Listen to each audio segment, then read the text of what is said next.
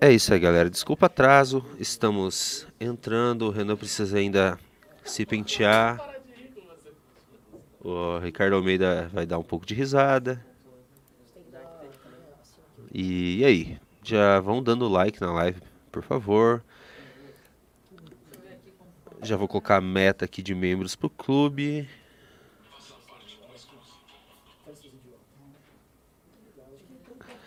Ai, ai. Isso, arruma o microfone, Renan. 3, 2, 1. Boa noite, Renan Santos e Ricardo Almeida. Boa noite, Junito da galera. Boa noite, Ricardo Almeida. Boa noite Boa a noite a todos. todas. E todes. e todes. Lembrando a grande Ricardi, que não está aqui, mas Oh, está com espírito. Vamos fazer mais uma delas, vai? Deixa. tá- Vamos vamos fazer assim, na véspera do carnaval. A gente vem como Ricardi e Renan, na véspera do carnaval, é tipificado a gente vem como Ricardi e Renan e comenta o carnaval e a política. Eu gosto. Ah, gosto. Tá, Tá, fechado. ideias marketáveis aqui. Então vai ter Renan e Ricardi meia. Precisa. Assim, é um- assim, ah, tem perfis no Instagram da, dela, sabe? Tipo assim, Realmente, tem- eles precisam é- ser alimentados por novos lores. é, é. A galera precisa de novos materiais pra trabalhar. Vai ter, vai ter esse personagem sim. Inclusive eu assinei aqui um negócio que eu nem sei, eu acho que eu tava passando aqui os meus bens pro MBL. É, é a pauta. A gente, tá, a gente tem uma política agora que nós viramos pessoas sérias, nós temos a pauta, a pauta fica assinada e ela é enviada. Lembrando o seguinte, Uhum. hoje chegamos a fazer, foi 13 a 5 pro pessoal da Jovem Pan, Três assim. em agência, né? 13 mil no programa deles de tarde e o nosso ali, Estamos 5. chegando. tamo Vamos chegando, buscar. respeitável, Vamos tá mais começar que um a buscar. Vai chegar. É, a gente tomava uns Quando chocolates. tiver metade aí. Mas Então, para isso a gente precisa do seu like e da sua inscrição no canal. Isso. E ativem o sininho. E aqui em cima do Ricardo, tá vendo? Ó, tem um- a meta aqui, 15 pessoas pra entrarem no clube. Então logo você entra no clube, vai. Opa! Já entrou um. Oh! Quem foi que entrou? Aí O Luciano. Sim, começou, hein? Tô olhando aqui pro céu, porque tem uma meta na minha cabeça. Bora, bora, bora. Vamos então lá. vamos ter um programa muito louco, tá? A galera tá exigindo da gente um pronunciamento oficial sobre a possível barra provável candidatura de Danilo Gentili à presidência da República Federativa do Brasil. A gente vai comentar muito sobre isso e eu acho que é legal essa questão do Danilo abrir o leque para a sucessão da direita, para Uhum. tipos de direita diferentes se enfrentando, porque hoje o o Danilo meio que roubou a cena, porque hoje o, o papo que ia ser tocado era o PL tentando pegar o Zema pra si, né? A gente até antecipou isso ontem no, no O News. que é muito interessante o Danilo ter roubado a cena neste momento. Completamente. né? Isso mostra assim o tamanho do vácuo, o tamanho da oportunidade e o poder que vocês que acompanham a gente têm. Porque a gente não supostamente desapareceu, derreteu, tudo aqueles blá blá blás. Tamo aí, tamo pautando. Entendeu? E o fato é o seguinte, isso não é novidade. Pra quem acompanha o MBL, isso não é novidade pra ninguém. A gente fez um congresso, a gente anunciou a candidatura dele. Ele foi, ele declarou, ele foi sabatinado pelas pessoas, disse que ia construir. É, e agora, assim, a imprensa meio que, ah, quê? Por quê? Porque perguntaram pra ele, no, pro Kim no Flow, o Kim falou e aí a imprensa foi dando furo, né? E aí foi, ah, obviamente a esquerda foi dar aquela esquerdada, ah, meu Deus, páginas de fofoca, e todo mundo fala sobre isso. Então, o que assim, enfim, o programa todo vai ser meio que um, um trato sobre isso aí, né? Vamos, vamos, vamos trazer aí a polêmica, mas acho que a gente não tem medo de dizer que a gente vai disputar não só a presidência da República junto com o Danilo, mas disputar a liderança da direita mesmo, entendeu? E não vamos negar que o Bolsonaro, infelizmente, nos últimos anos foi a liderança da direita e ele nos colocou numa posição ridícula em glória de permitir o retorno do Lula, de ver a maior operação anticorrupção da história do Brasil, que pode ter todas as críticas que a gente tem, a gente já fez aqui, mas assim, ela existiu, ela pegou a esquerda e ela foi detonada no governo Bolsonaro. Bolsonaro desmoralizou o, até as ideias econômicas que estavam virando quase consenso. Ele fez tudo errado, ele perdeu e o Lula voltou, o Lula tá aí. E o cara tentou realmente um golpe de Estado. E foi assim, nem que ele tentou e foi realmente perigoso, sabe? Ele tentou e foi ridículo. Então, precisa ser disputado e quem se opôs ao Bolsonaro dentro da direita fomos nós. E isso precisa ser colocado porque é o seguinte, a gente não tem medo, e não tô falando aqui como uma pessoa incivilizada ou radical. É, a gente não tem medo de ter que disputar isso com o Zema da vida, que pra mim foi um covardola durante todos os anos de Bolsonaro, um covardola com uma perspectiva somente oportunista de tentar pegar os eleitores do Bolsonaro, né? E aí não faz críticas e finge que não vê os problemas e tal. disputar com os Marcéis Van Hattens, os partidos novos, não tem problema não. Com o próprio Tarcísio, se for o caso, com o próprio Mourão. Mas, pô, a gente tem. A, a gente é o grupo, e aí esse é o ponto, que mais está estudando. Estamos montando o livro amarelo. É um grupo que mais está tá, tá trabalhando demais, assim. O Clube MBL é um exemplo disso. Estamos fazendo agora, dia 11 de fevereiro, um congresso online reunindo os nomes dessa direita para começar a construir um caminho. Toda a lição de casa feita, a gente faz autocrítica, a gente fala, ó, vamos rever o, do ponto de vista econômico que a gente estava falando, vamos ter um projeto exatamente, um projeto nacional nosso. Vamos, vamos fazer isso. Ó, a gente estava errado sobre tal coisa. Ninguém mais faz isso. Então, pô, vamos construir. Ou vamos ficar só de chavãozinho e idolatria barata? Né? Então a proposição nossa é essa, a proposição do Danilo é essa. E vamos começar o game. Boa noite, Ricardão. Boa noite. Eu queria retomar essa parte do Zema, porque eu acho que é uma coisa que é muito importante a ser dita aqui.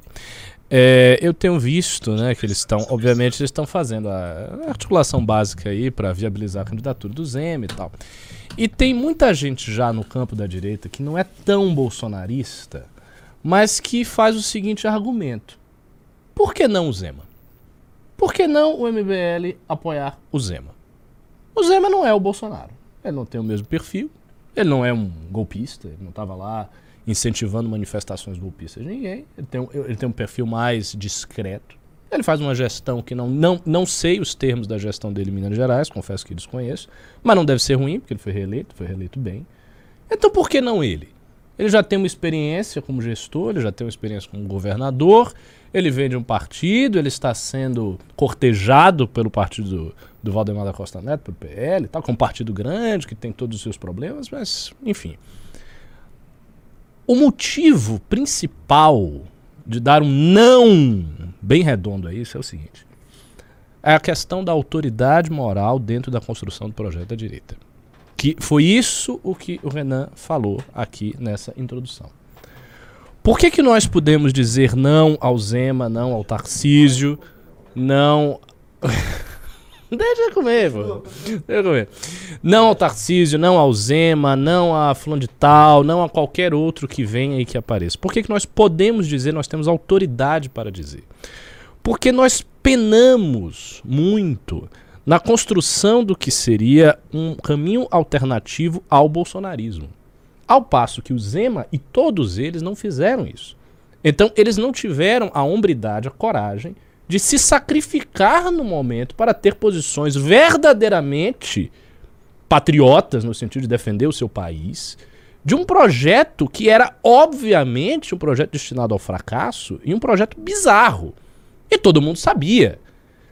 E o Zema, que é um empresário de sucesso lá em Minas Gerais, um governador, um gestor, você vai me dizer que o Zema não sabia do fracasso do projeto bolsonarismo, bolsonarista? Ele não via a índole golpista do bolsonarismo? Ele não percebia o tipo de chantagem que o bolsonarismo faz com toda a direita? Ele não via as ideias liberais que supostamente o novo tem como estandarte sendo jogadas no chão pelo Bolsonaro? Ele não via o esvaziamento da figura do Paulo Guedes, que depois se torna um verdadeiro fiador de sonhos impossíveis, enganando a nação brasileira de forma descarada na frente de todo mundo. Ele não via nada disso. O Tarcísio não via nada disso. Esses caras não viam nada disso. Eles foram enganados, iludidos. Então, com que autoridade moral e, portanto, política nós deveríamos apoiar essas pessoas? Nenhuma. Seria muito diferente o caso se, por exemplo, o Zema tivesse uma postura altiva em face do Bolsonaro, não tivesse né, se subordinado ao bolsonarismo, tivesse ganho a sua primeira eleição sem o Bolsonaro, tivesse reeleito sem o Bolsonaro, estivesse lá puxando o Partido Novo para atacar o Bolsonaro, para bater no Bolsonaro, para fazer uma linha de frente igual ao MBL, ou não, não digo nem igual, em termos deles, mas tendo uma postura altiva em face do Bolsonaro, dizendo: ó, oh, isso aqui não é direita, isso aqui é um escândalo, isso aqui é um estelionato eleitoral e a gente não se associa a esse tipo de coisa. Aí ele teria autoridade moral para chegar e ser presidente, poderia até ter o apoio do MBL. Mas ele não fez isso. O que ele fez foi o que fizeram todos os governadores de direita quando estavam sob né, a, a, a, o beneplácito do Bolsonaro. Todos eles se juntaram com o bolsonarismo ficaram lá tentando capturar o voto do Bolsonaro. Alguns deles se elegeram, como Moisés lá de Santa Catarina, como Zema, como Witzel. Alguns brigaram com o Bolsonaro, outros foram mais espertos e não brigaram com o Bolsonaro quando o Bolsonaro estava no auge, que é o caso do próprio Zema. Então ele manteve isso até agora e está aí falando que o novo tem 99% de valores com o Bolsonaro. Até um porcentozinho de divergência, pequena, assim, humilde. Porque ele quer conquistar, e isso é o que é mais perverso no projeto dele, ele quer conquistar o voto bolsonarista sem operar uma profunda transformação da cultura política bolsonarista, da cultura política dos 58 milhões de eleitores que votaram no Bolsonaro. Transformação essa que é necessária se você quiser construir uma cultura política de direito que faça sentido no país. Porque essa cultura está viciada. Não é simplesmente você pegar os eleitores. Você tem que transformar a cabeça dos eleitores. E isso é muito mais difícil. Então, o trabalho do MBL em construir uma, uma candidatura presidencial, ela, ele é a um, um só tempo um trabalho, em primeiro lugar, mais difícil, porque a gente está querendo mudar a cultura política dos eleitores do Bolsonaro, que é uma cultura política fracassada e negativa. Segundo, ela é mais difícil, porque a gente parte de uma situação uh, de, de, guerra, de batalha, de luta contra essa força majoritária da direita, coisa que os novistas não quiseram fazer e tiraram o Amoedo por conta disso, do partido, e subordinaram o partido ao Bolsonaro por isso, porque não quiseram ter esse embate, ou seja, eles agiram sim como covardes, esse é o fato. E nenhuma qualidade de gestão e nenhuma qualidade que o Zema eventualmente demonstre pode apagar estes argumentos que estão colocados na mesa. Então, essa é a razão pela qual a candidatura Danilo, uma candidatura MBL, é uma candidatura que tem mais cacife, tem mais autoridade e tem mais verdade do que qualquer outra que está aí na direita. Olha, eu vou falar um negócio. Isso aqui tem que ser transformado num recorte a perfeição em formato de discurso. Não, com certeza. Isso aí já Pe absolutamente perfeito. Não tem, não há argumento moral possível que justifique dentro do campo da direita uma candidatura do Zema. Os caras, no máximo, fazem aqui, inclusive o Zemi, a turma falando do Zema vem nessa linha. Olha, o Zema é um grande gestor. Como se a técnica suplantasse a questão moral. E mais, como se a técnica dele fosse a melhor dentre todos os governadores. Porque se a gente o que for... não é. O que não é verdade. É verdade, se fosse só por isso. Se fosse só pela técnica, seremos todos Eduardo Leite. Exatamente. Ele pegou o Rio Grande do Sul numa situação muito pior e promoveu mudanças muito maiores. Tá? Isso precisa ser levantado. O Ratinho Júnior fez um belíssimo governo. O, o Caiado fez um belíssimo governo. O tanto o Dória quanto o Rodrigo Garcia fizeram dois ótimos governos. Inclusive foi o governo que mais cresceu. A economia de São Paulo cresceu demais nesse período. Então, slow down, take it easy, my friend. O que tem é dentro da direita uma propaganda feita pelos influenciadores do Partido Novo que falam ele é o melhor governador de todos. Igual eles falam que o prefeito de Joinville, que é do Novo, também é o melhor prefeito de todos. É isso que eles têm em mãos. E o Ricardo falou uma coisa que é central. Dentre todos os governadores que foram eleitos na esteira do, do Bolsonaro em 2018, que eram caras meio desconhecidos, era o Moisés em Santa Catarina, era o Witzel no Rio de Janeiro, Rio de Janeiro e o Zema no, no, em Minas Gerais, são os três casos mais notáveis. O Zema foi o único que não tentou ensaiar. Em momento uma... nenhum. Ele foi o único que ficou submisso ao Bolsonaro em todos os momentos, em todos os perigos que a gente passou. O Zema se calou e coadrou. E mais, ele tem uma postura que é a pior de todas, que é a do quinta coluna. Porque quando os governadores tentaram se uhum. defender na pandemia, você vai lembrar. Houve uma, eles falaram, o Bolsonaro queria ir para cima dos governadores. Ele segurou. E eles estavam querendo organizar uma ação conjunta contra o Bolsonaro. Ele segurou, ele não assinava, não queria, fugia. Ou seja, o Zema para ajudar o Bolsonaro, ele desarticulou os governadores em ações que eles queriam tomar que protegiam as pessoas das ações do Bolsonaro na pandemia. É um cara, não é que ele é politicamente sonso, ele é politicamente perverso. Então, aí vocês vão permitir que esse cara lidere? Eu volto a falar, quer usar argumento meramente, ah, é bom de gestão? Vá atrás do Eduardo Leite, que é 10 mil vezes maior e se posicionou melhor do que o Zema. Não se posicionou perfeitamente, mas se posicionou melhor do que o Zema. Então, quer ir nesse argumento, vai atrás do Leite que o Leite foi me melhor e nem, não um pouco, mas foi bem melhor do que o, o, Zema. A situação no Rio Grande do Sul era assustadora. Tá? Assustadora. E as mudanças que ele fez foram muito mais profundas. E todo mundo sabe que a oposição gaúcha na Assembleia Legislativa é a mais difícil do Brasil dentre todas as assembleias. Tirando, eu acho, a do Rio de Janeiro, porque você tem que lidar com outro tipo de faccionalismo. né? De outra natureza. Então, é, que, que eu acho, meus amigos? O, o- é importante colocar e é importante pontuar a militância do MBL para, antes de tudo, levar isso para uma discussão moral. Vocês vão fazer uma discussão moral e política. E não cair nesse papinho de partido novo, tipo, ah, ele é um gestor, ele fez isso, fez aquilo. Porque gestor, por gestor, também tem gestor ruim vindo com esse mesma conversa mole. O Celso Pita se elegeu prefeito de São Paulo como gestor do Maluf e fez a pior prefeitura de São Paulo de todas. A Dilma Rousseff era a gerentona do Lula. Mesma conversa mole. Então calma, não venham não venham com esse, esse oh, oh, não vem, não, vocês não vão ganhar ninguém no abafa, não vai rolar a operação abafa em cima desse Zema não. Tá legal? O Zema vai ter que ouvir, vai ter que se posicionar politicamente em absolutamente tudo. Ninguém é bolsonarista impunemente. Sacou? Todo mundo fez campanha no segundo turno com o Nicolas, tirava fotinho com o Nicolas, rodava com um vagabundo como o Nicolas pra lá e pra cá. E aí eu vejo gente do MBL aceitando isso. Vocês são o que? Mulher de malandro? Agora?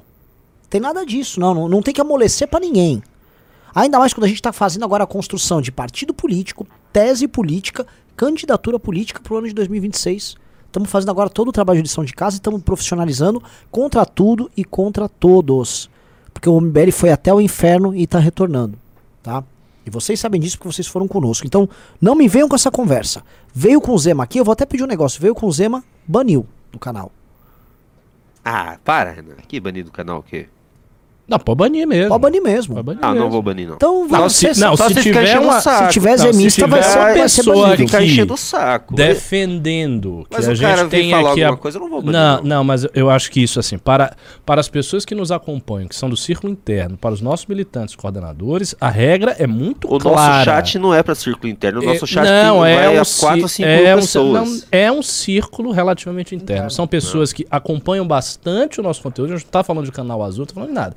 Estamos falando de pessoas que vêm aqui, geralmente de forma periódica, assistir o news, que vêm, veem todas as análises, que acompanharam muito do que a gente sofreu contra, né, lutando contra o bolsonarismo, porque tem esse ponto, a gente sofreu. Por exemplo, o MBL poderia ter feito uma escolha que na época seria eleitoralmente muito mais inteligente e racional. Por que não aderir ao Bolsonaro naquele momento e depois se desacoplar? A gente poderia ter feito essa escolha. Aí alguém pode dizer: ah, mas vocês não fizeram essa escolha porque vocês não queriam se subordinar a ninguém, portanto vocês são orgulhosos. Não é uma questão de mérito moral. Não, não, não, não, não.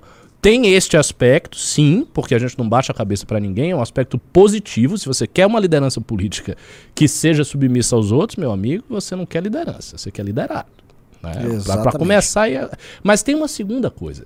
Nós notamos pro- os problemas do Bolsonaro desde o princípio. A gente tentou construir duas candidaturas contra a candidatura do Bolsonaro. A gente deu um apoio ao Bolsonaro no segundo turno porque havia o PT do outro lado. E logo que começa a governar, e quando vem uma manifestação golpista em 2019, isso vai estar muito claro no novo doc pro clube, portanto, se inscrevam no clube pra vocês verem esse doc. Nós tivemos a coragem, um, foi um único grupo organizado grande na direita que fez isso. A gente rompeu explicitamente com o Bolsonaro. A gente sofreu um countdown de mais de 300, 400 mil pessoas saindo do nosso canal do YouTube. E veja bem, o MBL depende da internet para manter-se financeiramente. Então nós estamos falando de uma briga que quase resultou um colapso financeiro do movimento. Uma briga que quase resultou a prisão dele. Porque teve a questão dos 400 milhões, coisas forjadas, denúncias e ataques virtuais de tudo que é sorte. Então se o movimento está hoje nessa condição, que é de fato uma condição menor do que outros atores da direita, é porque nós escolhemos esse caminho, que é um caminho mais árduo, um caminho mais difícil. Se nós resolvêssemos aderir ao Bolsonaro desde lá atrás, nós seríamos muito maiores do que o novo, que o Zema, do que todo mundo, meu amigo. E a gente também poderia vir com esse papo furado, dizer, não, agora a gente se afastou do bolsonarismo, para tentar pegar a presidência, para tentar crescer, sem ter a coerência moral que nos marcou desde o início da nossa história. Então não existe, para o público nosso, essa história de Zema presidente, fulano presidente. Não tem isso. A construção é nossa, o direito de construir é nosso. Não há nenhuma instituição na direita que tenha a autoridade moral que nós temos para falar contra o bolsonarismo e contra o petismo também. Sim. Nós derrubamos o PT, o Zema estava sendo empresário em Minas do PT, nós estamos Exatamente. derrubando o PT, são coisas diferentes. Ainda tem isso aí. Quer dizer, a participação que o MBL fez no impeachment foi a mais decisiva de todas. Então nós tivemos a participação mais decisiva de todos no impeachment, fizemos, tivemos a participação mais decisiva de todos em construir um caminho alternativo na direita ao Bolsonaro, e agora temos que construir a nossa presidência. E só vamos seguir essa linha, não vamos apoiar ninguém. Ou a gente segue essa linha ou não segue nenhum. Outra Eu coisa, Júnior, quando a gente passa uma coisa pra galera, não- a gente não tem que ficar discutindo isso aqui entre a gente, entendeu? Peço que isso não aconteça mais. E outra, outra coisa, o, é, um, é um comando pra, pra galera real. E a gente faz esse tipo de coisa que é a única coisa transparente que existe, eu acho que na, inclusive na política brasileira. A gente passa as nossas posições, as nossas ações políticas aqui, todo mundo. Claro ao vivo. Pessoas veem isso aí. Pra não ter conversinha mole, Não, entendeu? não tô falando. Eu tô falando de banir o pessoal que fala do que no quem mas ficar fazendo esse- propaganda aqui. isso Outro dia. já vamos- bane. Eu vou dar um exemplo. Ué, mas é disso que eu tô falando, ué. Por exemplo, vieram fazer propaganda de petista aqui. No... De petista? É, ah, na campanha. Candidato do. PT. Nossa. Fizeram já no, cam- no canal do BB. Bolsonarista. Banimos, por que, que vai vir um cara que é um. Não, mas esses caras chato, o Drax já bane. Então pronto. Então tem que. Chegou, baniu. Veio encher o saco, vai ficar fazendo propaganda de alguém que não se solidarizou com o que fizeram conosco também. Isso precisa ser dito, precisa ser lembrado. Porque as pessoas têm memória curta. Uma vez o Marcel Van Hatten, que é do Novo, que é da turma do Zema, foi alvo de uma, um achincalhe horroroso numa mídia em Porto Alegre. Ele foi debater com alguém de Eu esquerda lembro, ele saiu até... episódio é, episódio dele, trágico da vida dele. pessoal dele. E nós fomos a público defender, comprar briga. Quando fizeram os ataques contra nós e o bolsonarismo tocou, por exemplo, o negócio dos, dos 400 milhões, nem, nem Tchum. entendeu? Esse é o tipo de gente que vocês querem que a gente lida, que a gente, ah, estenda a mão. Não vou estender a mão para essas pessoas, É isso aí. tá? Ah, prosseguindo, tá? Prosseguindo aqui que eu acho que é importante. Ah, sobre essa questão da, da continuidade da direita. A gente pouco falou ontem, e acho que hoje a gente tem que continuar com isso, com o Mourão. Uhum. Né? Até me perguntaram no privado se a gente não achava que o Mourão era um possível candidato. Não, o Mourão é um possível candidato por algumas razões. Primeiro, ele é senador, ele tem oito anos, portanto ele pode concorrer a qualquer coisa agora em 2000. Pode concorrer em 24, 26 e 28. Né? É que ele não vai concorrer, concorrer a prefeito, imagino eu, a nada. Mas ele faz sentido ele tentar uma candidatura presidencial. Ele também vem ah, de um fim de ano muito bombado. Assim, redes sociais do Mourão no Twitter. Eu tô pra dizer que foi um dos maiores perfis de, de direita em Twitter no Brasil. Assim, ele e o Vilas Boas voando também. É, o Mourão foi, ele perdeu um pouco de seguidor e teve alguns probleminhas por conta daquele pronunciamento de encerramento do governo Bolsonaro, que foi dia 31. Beleza, mas terminou, voltou a ter like agora. E no momento em que o PT tá arrumando briga com as Forças Armadas diretamente, ele pode ser a voz no parlamento das Forças Armadas para peitar o PT. E vocês me desculpem, dentre todos esses nomes, e aí eu incluo o próprio Danilo, o cara que pode assumir a, a maior das polêmicas políticas é o Mourão. Porque é uma política. É, é, assim, estão trazendo aqui uma guerra muito profunda na história brasileira, que é o lance da ditadura militar, as esquerdas, as forças armadas. E o PT voltou a comprar essa briga mesmo. O Lula, ele deu uma entrevista muito interessante ontem. A gente deveria até comentar a entrevista do Lula. E o Lula avisa, ó, se tinha militar envolvido é pra pegar. Basicamente o Lula avisou assim, ó, se cruzou a linha, eu tô indo pra cima.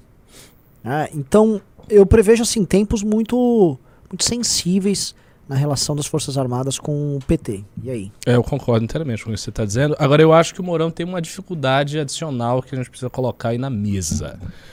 A dificuldade é a seguinte: as pessoas que conclamam a, a intervenção das Forças Armadas e o público que confia nas Forças Armadas para que faça alguma coisa contra Lula não esperam simplesmente eleger um presidente das Forças Armadas. Eles esperam um golpe de Estado ou um ditador ou alguém que faça algo de muito efetivo contra o PT no poder.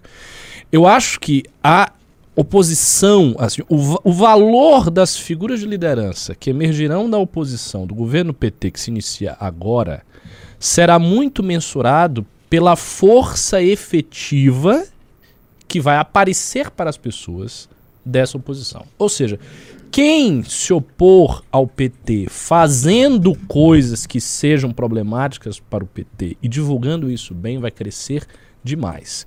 Eu acho que o Mourão pode pegar todas essas brigas, mas eu tenho ressalvas em relação ao que de fato se pode fazer. Porque a, o, o, movimento político das Forças Armadas é sempre um movimento muito difícil. Porque as Forças Armadas, basicamente, são um instrumento da violência do Estado. Então, o que, que as Forças Armadas fazem, de fato, se elas têm um problema? Elas prendem pessoas, elas dão golpes, elas As fazem batem. guerras, elas batem. é, é, é, é, basicamente para isso que serve o exército, a polícia. Né? São, são forças de repressão e de manutenção da ordem. Claro, tem outras coisas que eles fazem, mas são secundárias. Isso é a espinha dorsal da coisa. Então, ah, daqui a pouco, daqui a pouco. Então, a, a questão é a seguinte: as Forças Armadas podem ter uma, uma, política interna ali, elas podem pressionar, mas a arma de pressão do exército é sempre a possibilidade do exército dar um golpe. E essa possibilidade, eu não sei se o Mourão vai querer acalentar ao longo do governo. Porque acalentar isso é manter a democracia brasileira de fato sob uma espada de Damocles. Não é uma coisa simples. Por outro lado, a gente está vendo, como você falou, o PT tirando as mangas contra o exército, que não estava. No início, antes do, do episódio do vandalismo, você viu, o PT estava, na realidade, suavizando a relação. Tinha saído um artigo no Instituto Lula, que eu comentei, no, no vídeo do, do clube, era um artigo falando das boas relações que o PT teve com o Exército, como o PT sempre deu um orçamento elevado e fez vários programas, programas assim, submarino de, da Marinha, renovação assim de, do aparato militar, e tava lá. Era um, um artigo que tinha saído assim, tipo, na, na, tava agora, tinha saído agora, no início do governo, um pouco antes do, do, da posse. E aí teve o José Múcio, que é um sujeito ligado às Forças Armadas, que foi colocado ali como ministro de Defesa. Ou seja, a relação ela ela estava se conduzindo para ser uma relação amortizadora e conciliadora. Mais no estilo do Lula que a gente conhece. Né, o encantador de serpentes. Que ele vai lá, ele concilia, ele brinca, ele resolve as coisas meio que na maciota, entendeu? na malandragem. Só que aí veio o episódio do vandalismo e veio a comprovação, isso é um fato, de que alguns setores do exército estavam protegendo aqueles manifestantes que estavam ali. Isso aconteceu. Quando isso acontece, a militância de esquerda toda começa a pressionar o Lula.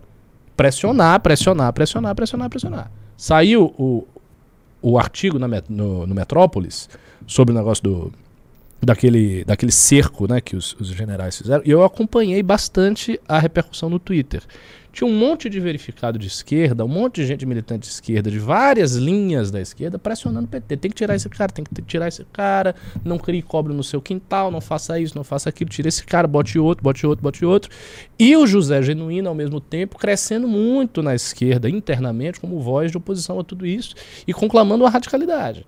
Tanto que o José do Janino, a gente viu, por conta da nossa revista, a gente está fazendo comparativos, a gente viu uma matéria gigante, que é a maior matéria que tem na última Piauí, sobre o José do Genuíno, com o título Quero Ser um Rebelde. então o que, que, é isso? Quando você vê o José Genuíno voltando e tendo uma matéria na Piauí gigante, Quero Ser um Rebelde, aparecendo em várias coisas da militância interna da esquerda, estou falando de coisas internas. A Piauí é consumida por pessoas de esquerda, majoritariamente. O que, que é isso? Isso é a militância da esquerda, a militância petista, pressionando para que o PT tenha uma ação mais efetiva. Aí vem o Silvio Almeida e declara que vai retornar a tal da comissão de anistia, que foi uma coisa muito dolorosa, porque aquele processo todo de passagem da ditadura para a democracia meio que selou um, um grande acordo nacional em torno de não vamos futucar os crimes dos guerrilheiros, não vamos futucar os crimes dos militares, vamos deixar mais ou menos assim e vamos passar. Muitas pessoas, obviamente, foram beneficiadas com indenizações e coisa e tal, isso aconteceu. E a coisa seguiu.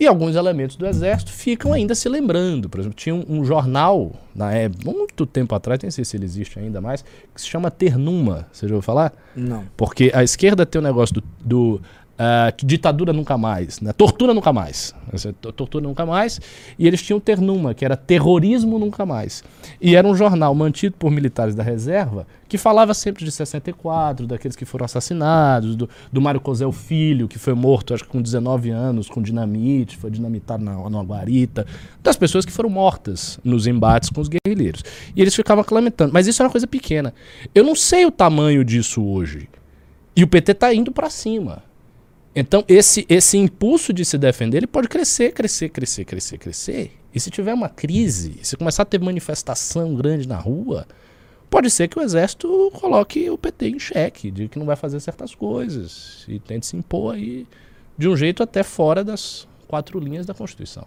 Deixa eu pedir um negócio aqui, galera. Um, vamos dar like na live? A gente não tá nem com 3 mil pessoas. Tô meio irritado aqui com vocês. Segunda coisa, uh, vamos mudar esse título, que esse título não tá fazendo o- o- os views prosperarem. Tá? Like na Live... A live. gente nem falou, né, do, do presidente. É, não, a gente, a gente, a gente abordou o Zema, abordou o, O Mourão. o Mourão. Foi a primeira coisa que foi falada, foi o Danilo. Mas a gente, é, a gente falou um mas pouquinho, a gente fez um pronunciamentozinho sobre o Danilo. É, O que, que você quer que quer eu porque não bota aqui, ó, a galera reagindo ao congresso nosso. Agora não foi só o Ah, Bananinha. você quer, você quer ver esse... Esse, Esse é o importante aqui? nome da direita aqui. Né? Direita terá refugiada ucraniana fácil porque é pobre no evento. Leandro Aí olha quem curtiu lá. Alan dos Santos curtiu. Eles estão se doendo demais. Pegaram o ar. Pegaram o ar. O Leandro Russo, uma coisa que dá pra falar pra você tranquilamente, Leandro Russo. A despeito de você realmente morar fora do Brasil e tal, você não pega loira nenhuma, tá? Porque você é muito bobo, cara. O Russo é- parece um porquinho. Porquinho, rosadinho, bobinho. Né? Você, é um, você quer fazer essas piadinhas com o Arthur, mas tua situação não tá boa pra isso. Você é outro que tá morrendo de medo de ser preso, então você fica tentando se ter uma picardia aí, ser, ser ousado, mas você não é. Ruxo, você é um cara que queimou o churrasco, que é um bobalhão, você só é um gordinho bobinho. Relaxa aí, o guru. E o Alan dos Santos eu nem comento nada, porque ele nem vai ter como responder. Ó, né? Não, isso aqui é uma cara de pau sem tamanho. É, como é que é? Renascimento do Centrão. Fizeram Fizeram o L. L. Ah, pelo amor de Deus. Ah. Ah, vo- Não, bolsonarista falar um negócio Bolsonarista. desse, cara. Ah, bolsonarista Meu falar que. Deus. Olha. Mas assim, a gente percebe isso. Como eles são coitadinhos das ideias, né? O bolsonarista, a ele restou isso. É, é, é um meme em que ele pega a realidade e ele joga pro mundo paralelo dele. No mundo paralelo dele, a gente votou no Lula e nós somos, vamos dizer, lacaios do Centrão. tipo, os caras ficaram lá, eles votavam tanto no Lira que o Eduardo Bolsonaro nem sabe porque votou no- naquele projeto de lei dos humoristas. Sim, porque sim. era a indicação lá, ó, é pra votar aqui com o Lira e tal coisa, e vota aí. Ele nem sabia o que tava fazendo. E, e é co- coisas que me surpreendem, né? Bo- eles não apenas estavam com o Centrão, como eles que não precisavam de orçamento secreto pra ganhar a eleição, ou entraram no orçamento secreto.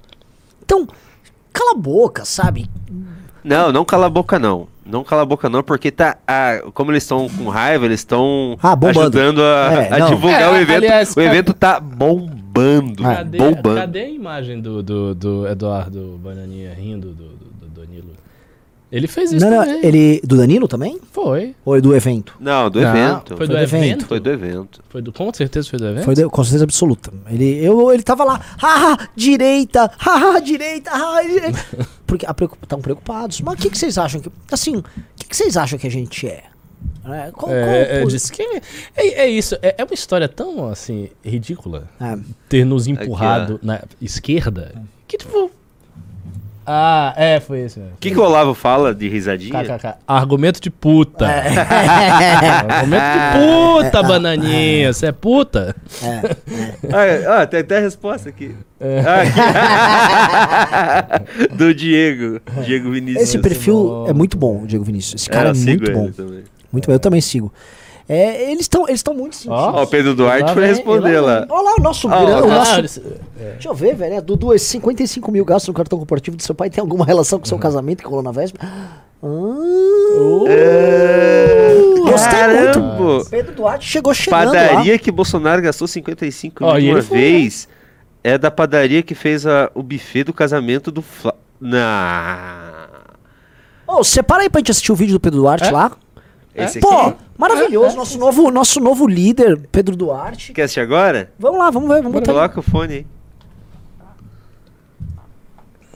Ah, lembra que tava dando um monte de erro desses que eu não conseguia? Ah. Não era culpa minha. Tinham instalado um programa aqui novo que bugava isso. Não era culpa Então agora tudo bem. Agora vai dar, né? Agora, agora vai ser perfeito. Aí erro só vou ligar o áudio aqui vai aparecer. Visitei a padaria Santa Marta. Calma, não é uma publi.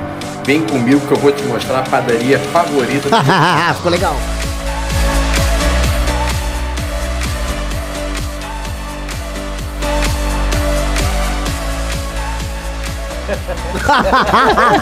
Um cafezinho custando 14 reais. Acabamos aqui de tomar café na padaria Santa Marta, onde Jair Bolsonaro, com seu maravilhoso e incrível cartão corporativo, gastou 55.500 reais num dia. E é quando você vai olhar a data e bater uma dúvida. Na véspera foi casamento de Eduardo Bolsonaro, aqui no Rio. E no dia do gasto, teve uma manifestação na praia de Copacabana. E aí, será que esses 55 mil foram para ajudar no buffet do casamento ou para pagar o pão com ovo de 4 mil pessoas que teriam vindo aqui? Também não sei se está conta. Qual é a sua opinião? Maravilhoso. Muito Bom. Ô, vamos É, não avisar. sabia que ele gravava bem assim. Ô, não. Ficou avisa alguém lá pra gente fazer uma collab e botar isso no É, Instagram tá nosso, bom por mesmo. favor. Tá bem bom. é. Mas quer que eu aviso? Hã? Quer que eu aviso? Eles Avisa tão- mesmo, Eles estão pô. assistindo, eles estão assistindo e vão... Ô, produção, pelo amor de Deus, time, vamos lá, pô. É, tá bom mesmo o vídeo. Pô, que bom, cara. A gente tá, ô, o Arthur recebeu hoje, eu tava fazendo news com ele, da tarde, e ele mandou, assim, dois outros caras da hora. Ó, vamos conversar, quero, quero me juntar. Tá rolando. It's happening, my friend. Tá rolando mesmo. E gente muito boa vindo pra cá. Sabe quem não tá vindo? Vocês que deviam estar entrando no Clube MBL pra ajudar a gente a crescer e tal. Tá? Pois é, cadê? Ah, e- ah isso aqui é os no, no- Ah, tá com rapaz. seis ah, já. Interessante o sistema que vocês fizeram aqui. Seis de agora. Seis live. agora, Aí só da vai, live. tipo, cada live ele vai, É, vai porque hoje no dia a gente já deve estar por volta de bom. 80 pessoas. Muito bom, muito bom. Bom, meta é 15, né? Vamos Sim. ver se vocês conseguem. Tem uma pessoa que falou Ah. que ia mandar um Pix pagando 10 anuidades do clube. 10 anuidades? É. É. Eu falei, opa, Bom, duvido, Espero mas... que o PT não nos destrua antes, né?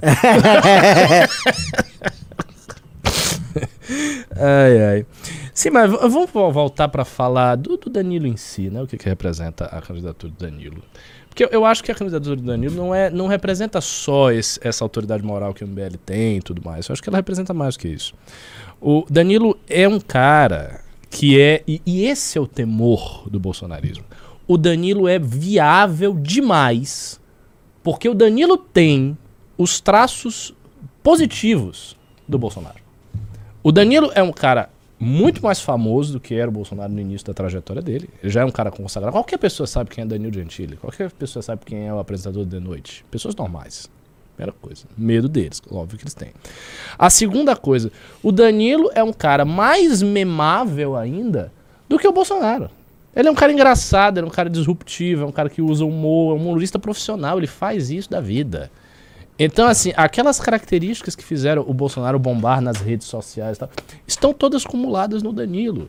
E não estão acumuladas num Tarcísio num Zema, que são pessoas chatas, que têm um perfil assim, muito sóbrio e tal. Então eu imagino que eles fiquem assim com um medo grande, porque e se isso, meu amigo, começar a pegar, se vira uma piada legal, primeiro vira uma piada, depois se vira uma piada legal, e depois se a piada legal vira uma coisa mais séria, e a galera começa a dizer, não, pô, esse cara tem ideias legais, esse cara me representa, eu gostei da coragem dele nessa posição. né?"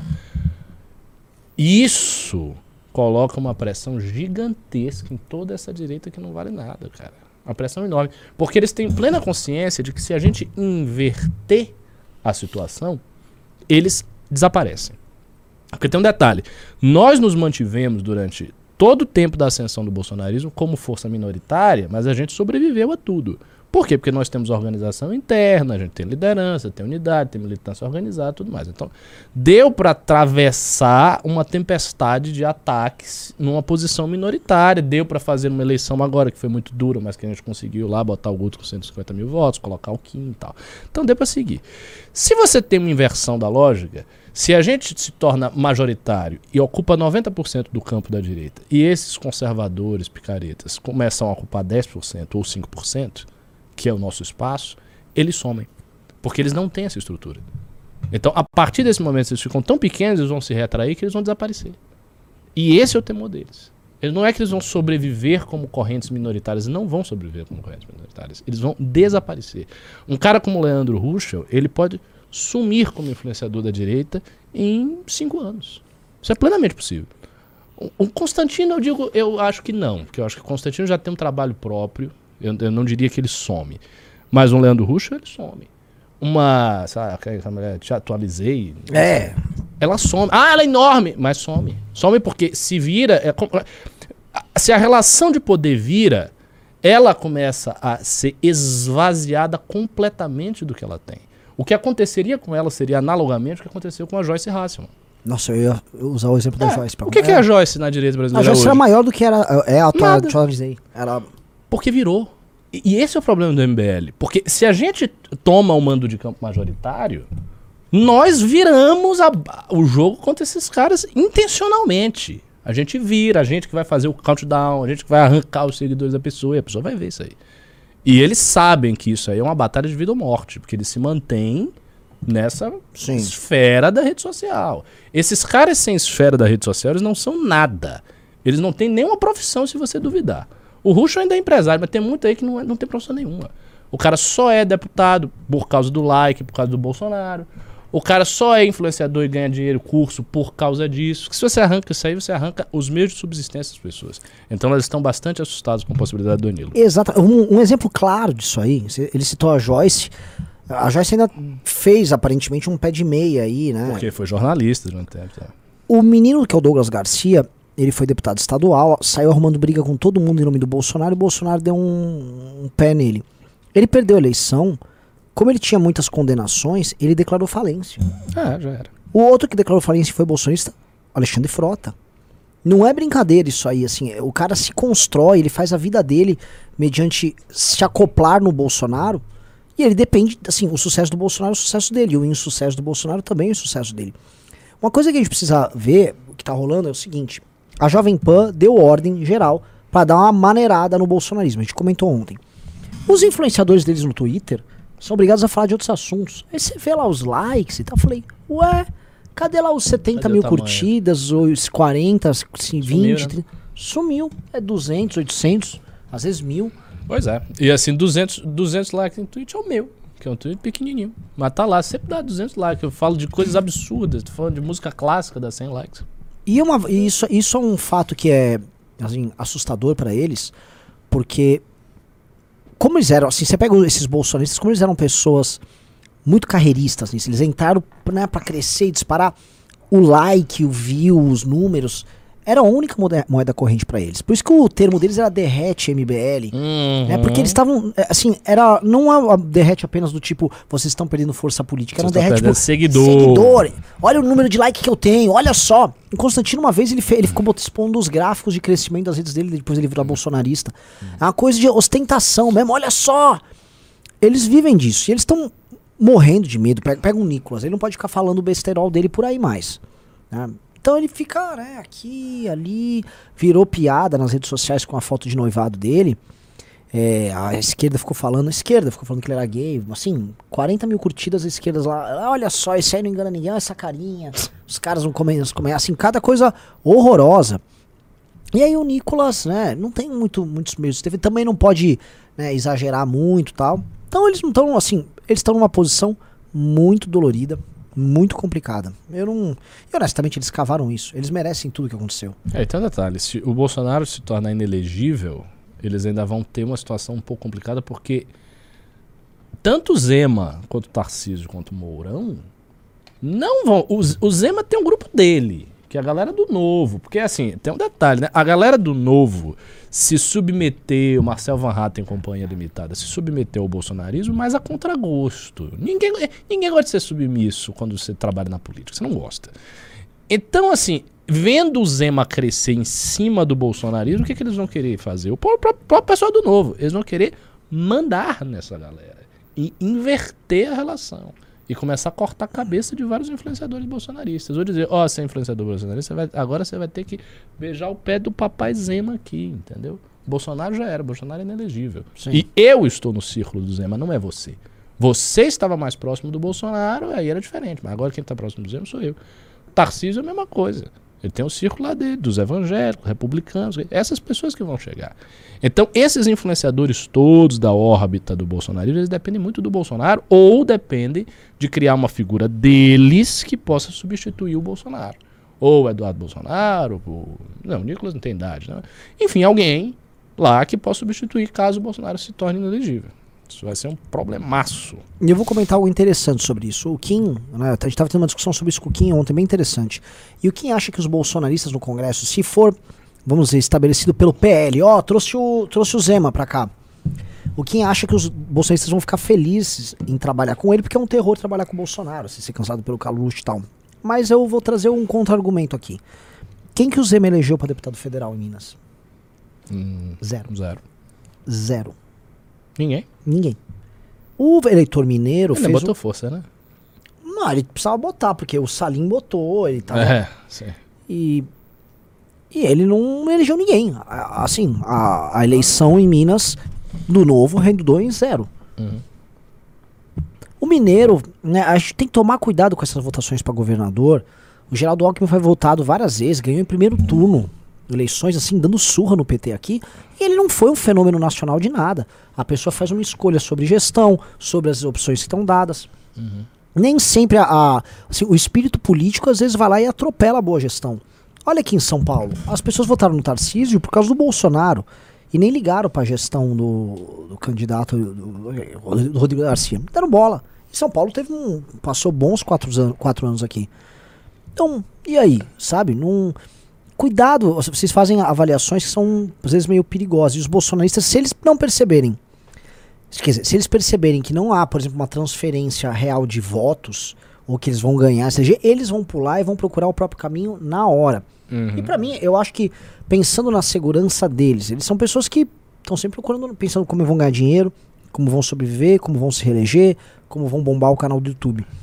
Esses caras vão cavucar, ao meu ver, algum familiar do Bolsonaro, algum nome muito claro, tipo a Também acho. Michelle, Também acho. porque eles já têm algum tipo de previsibilidade na forma de trabalhar com isso. Não vai precisar mudar a linguagem, não vai precisar falar outra coisa. Eles querem manter. Alguém que já foi bem votado vai querer mudar? Exatamente. Não, eu acho que é, é isso, é isso. Eles vão escolher alguém e assim a família Bolsonaro vai pressionar que seja a família dele. E assim, o, o peso da família vai ser grande nesse sentido. Porque a gente sabe que o projeto Bolsonaro foi todo construído em torno da família. Então seria ou a Michelle ou Eduardo. Mas eu acho que a Michelle não seria. A, se a Michelle fosse, ia ter uma guerra fratricida dentro da família. Porque o Carluxo não ia aceitar Não, isso Carluxo é- jamais. E o Carluxo, eu não sei, a essa altura, não sei. Mas ele já teve o controle de um grande aparato midiático do Bolsonaro nas redes. Ele ainda tem, você acha que Pelo ainda tem contrário, ele aumentou. Ah, ele é? o dono do aplicativo Bolsonaro TV, que é um aplicativo que eles estão imaginando se o Bolsonaro... Mas essas redes, por exemplo, grupos de WhatsApp, tudo tá, tipo, de alguma maneira na mão. O WhatsApp eu dele? não sei, o Twitter a gente sabe que ele toca. E hoje o que, que ele vem fazendo? Tem umas postagens no Twitter que são feitas, mas tem algumas postagens que ele faz no Bolsonaro TV e no Facebook, e aí eles replicam no Twitter. Por exemplo, essa confusão Uhum. que deu agora no nesse negócio do ali logo depois da, da invasão lá do, do Congresso, o Bolsonaro postou um post, postou, não, ele replicou um post de uma senhora que era uma. Foi, e tava colocado ali, olha, é, essa eleição foi fraudada, quem ganhou essa eleição foi o TSE, o STF. E foi o Carluxo que deu esse RT e deu briga interna entre eles. Porque, tipo, pô, acabou de ter um. né, um- Você faz um, um você faz desse. um troço desses, o Carluxo não quer saber. é, e o Carluxo ele quer se antecipar é, e fazer igual o Trump fez, né? Ele criar a rede própria. Tem lá o Bolsonaro TV, é uma parcela dos seguidores que foram parar no Bolsonaro TV. E ali ele imagina que vai ter um controle do, do público e não vai deixar o público ah, ir para outro lugar, né? Porque o Carluxo vai, deve estar inseguro, então ele quer botar todo mundo num cercadinho. É, eu sou da opinião que o candidato, se o Bolsonaro ficar inelegível, o candidato é o Eduardo. Eu acho que seria o Eduardo. Pra mim é um nome natural pra construir. Agora um nome muito fraco, porque o Eduardo é, ele, ele é muito fraco, né? Não, tem, não passa a liderança. O Bolsonaro ainda passa, o Bolsonaro ainda passa a liderança, porque a gente descobriu que ele é um líder fraco, mas ele só tem uma coisa assim, à primeira vista, parece um cara legal. O Eduardo não, à primeira vista ele parece só um cara chato. Ele parece tipo um exato. playboy chato. É, é, é. Entendeu? De qualquer lugar aí que você não quer ouvir e o cara tá ali falando. E acima de É, tudo, muito burro, né? Porque, olha, quando deu aquela burro, crise do Qatar. quando- não, mas assim, quando deu aquela crise do Qatar, ele falar que foi levar pendrive, Nossa, é verdade. É. sabe? Assim, ele é muito burro. Mas eu acho que seria ele o nome. Eu acho que se o Bolsonaro estiver fora do jogo, vai ser ele o nome. E isso vai atiçar muitos concorrentes, porque eles vão farejar fraqueza imediata. Então vai vir Zema com toda a força, vai vir talvez Tarcísio, a gente também tá no jogo. E é isso que a gente vai estar vendo aí no início. Ainda assim, continuo crendo que quem for crescer mais proporcionalmente será quem tiver mais efetividade no combate ao PT. Porque o voto que foi dado para o Bolsonaro durante todo esse tempo foi um voto de rejeição ao PT. Muita gente votou no Bolsonaro achando que o Bolsonaro era mais ou menos. Agora dizem, ah, ele é meio chucro, ele fala uma merda aí, ele não é muito bom. É, é o PT do outro lado, né? Bota aí, vai. Bolsonaro, né? Ele que tem. Isso, assim, é um sentimento prevalente de muita gente. Essa coisa do bolsonarista apaixonado tem um. Né, um outro. Tem, tem uma faixa boa. Mas não é a, simplesmente a maior parte. Tem muita gente que votou no Bolsonaro pela recusa do PT. Portanto, eu concluo, se tiver uma outra força que faça uma rejeição do PT mais efetiva do que o Bolsonaro, essa força vai levar o poder. Mas não só fazer efetiva, tem que fazer efetiva e tem que aparecer. Porque o MBL foi o mais efetivo no impeachment, mas o MBL não se vendeu o suficiente para conseguir aquele mando de campo.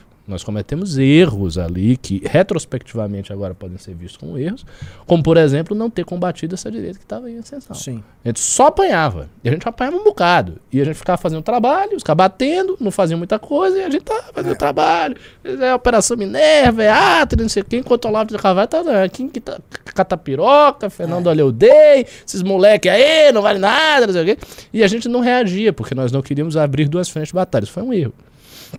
É um erro custoso. Ali, ali naquela época, assim, esse, esses caras não fizeram nada, eles só ficaram nos atacando. Batendo. Eles ficaram lá e bater. Eu me lembro que às vésperas da maior tá? manifestação da história, o Olavo tava pedindo para as pessoas não irem pra manifestação. Sim, rapaz. Nossa disso? senhora, você trouxe isso aí do arco da velha. É, aconteceu mesmo. Ele pediu para não ir na manifestação do, do 13 do, do 13 de 16, março de 2016. Né? Foi isso, para não ir, para as pessoas não é irem. É que eu só ia falar agora que isso acontecia, que o pessoal atacava, atacava a gente. Hoje eles atacam a gente no, no Twitter, eles são destroçados. Isso é, que é engraçado. Tá um fenômeno... E a gente não precisa fazer volta, Agora ah, agora a gente ataca de volta e com moral, né? Pau a pau. Não, não é. tem mais esse negócio. Não, não tem. E, eles sentem, e hoje Acabou. eles sentem muito, porque eles. Tipo, é o MBL atacando eles eles sentindo isso. Sim, sim. Não, hoje o MBL ele alugou um apartamento respeitável na cabeça deles. é, porque eles estão. Sabe o que acontece? Eles já estiveram enfrentando a gente numa posição no estado, vamos dizer, de maior poder deles. É. E aí, Agora não. Houve né? um governo. Eles, eles, tavam, eles, tinham é. um Estado trilionário, com máquina trilionária na mão, e a gente não vergou. Imagina agora que eles não têm nada. Mas você sabe, usando assim o seu comentário, você sabe que eu não acho que foi no governo Bolsonaro que eles estiveram no auge de bater na gente. Eu acho que foi antes. Quando a gente não devolvia, né? É, exatamente. Quando a gente não devolvia e quando a gente estava espremido pelo PT. A, a, situação de estar espremido pelo PT, pelo Bolsonaro, é uma situação muito perigosa. Por exemplo, agora, a gente, vai, a gente tem que construir oposição ao PT e tal, mas nunca, nunca podemos, e aí fica outro recado para a militância e outro recado para vocês que nos acompanham. Eu já dei o recado do Zé, vou dar um segundo recado importantíssimo. Não se pode parar de bater no bolsonarismo. A gente tem que bater no bolsonarismo o tempo todo até o fim do governo do PT, caso o bolsonarismo ainda seja uma força política majoritária. Porque se você não fizer isso, o que, que acontece? Você vai fazer a oposição efetiva, eles não vão fazer nada, eles vão continuar batendo no MBL, empurrando o MBL para a esquerda de forma falsa. A gente não bate nos caras, os caras começam a crescer, crescer, crescer e vão aí se instalando. Você está entendendo? Que foi o que aconteceu na época do impeachment. Então a gente não pode parar de bater no bolsonarismo. Todos os porta-vozes do MBL têm que bater no bolsonarismo. Todos os militantes do MBL têm que continuar batendo no bolsonarismo. Ah, vai fazer oposição contra os Vai fazer. Vai fazer oposição contra o PT, que hoje é governo, mas vai continuar apontando o dedo na cara do bolsonarismo. Foi culpa de vocês, vocês não levaram esse, essa condição, foi você, segura a sua responsabilidade, empurrando isso no colo dos caras para que em algum momento essa massa de eleitores comece a reconhecer estes fatos e veja, ah, realmente a gente está nessa situação por causa desses caras, né? Não voto neles, vou votar naqueles. O que eu tô sentindo, Ricardo, tem a ver com isso. Isso aí é uma coisa que eu pergunto para vocês, coloquem aí no chat se vocês concordam.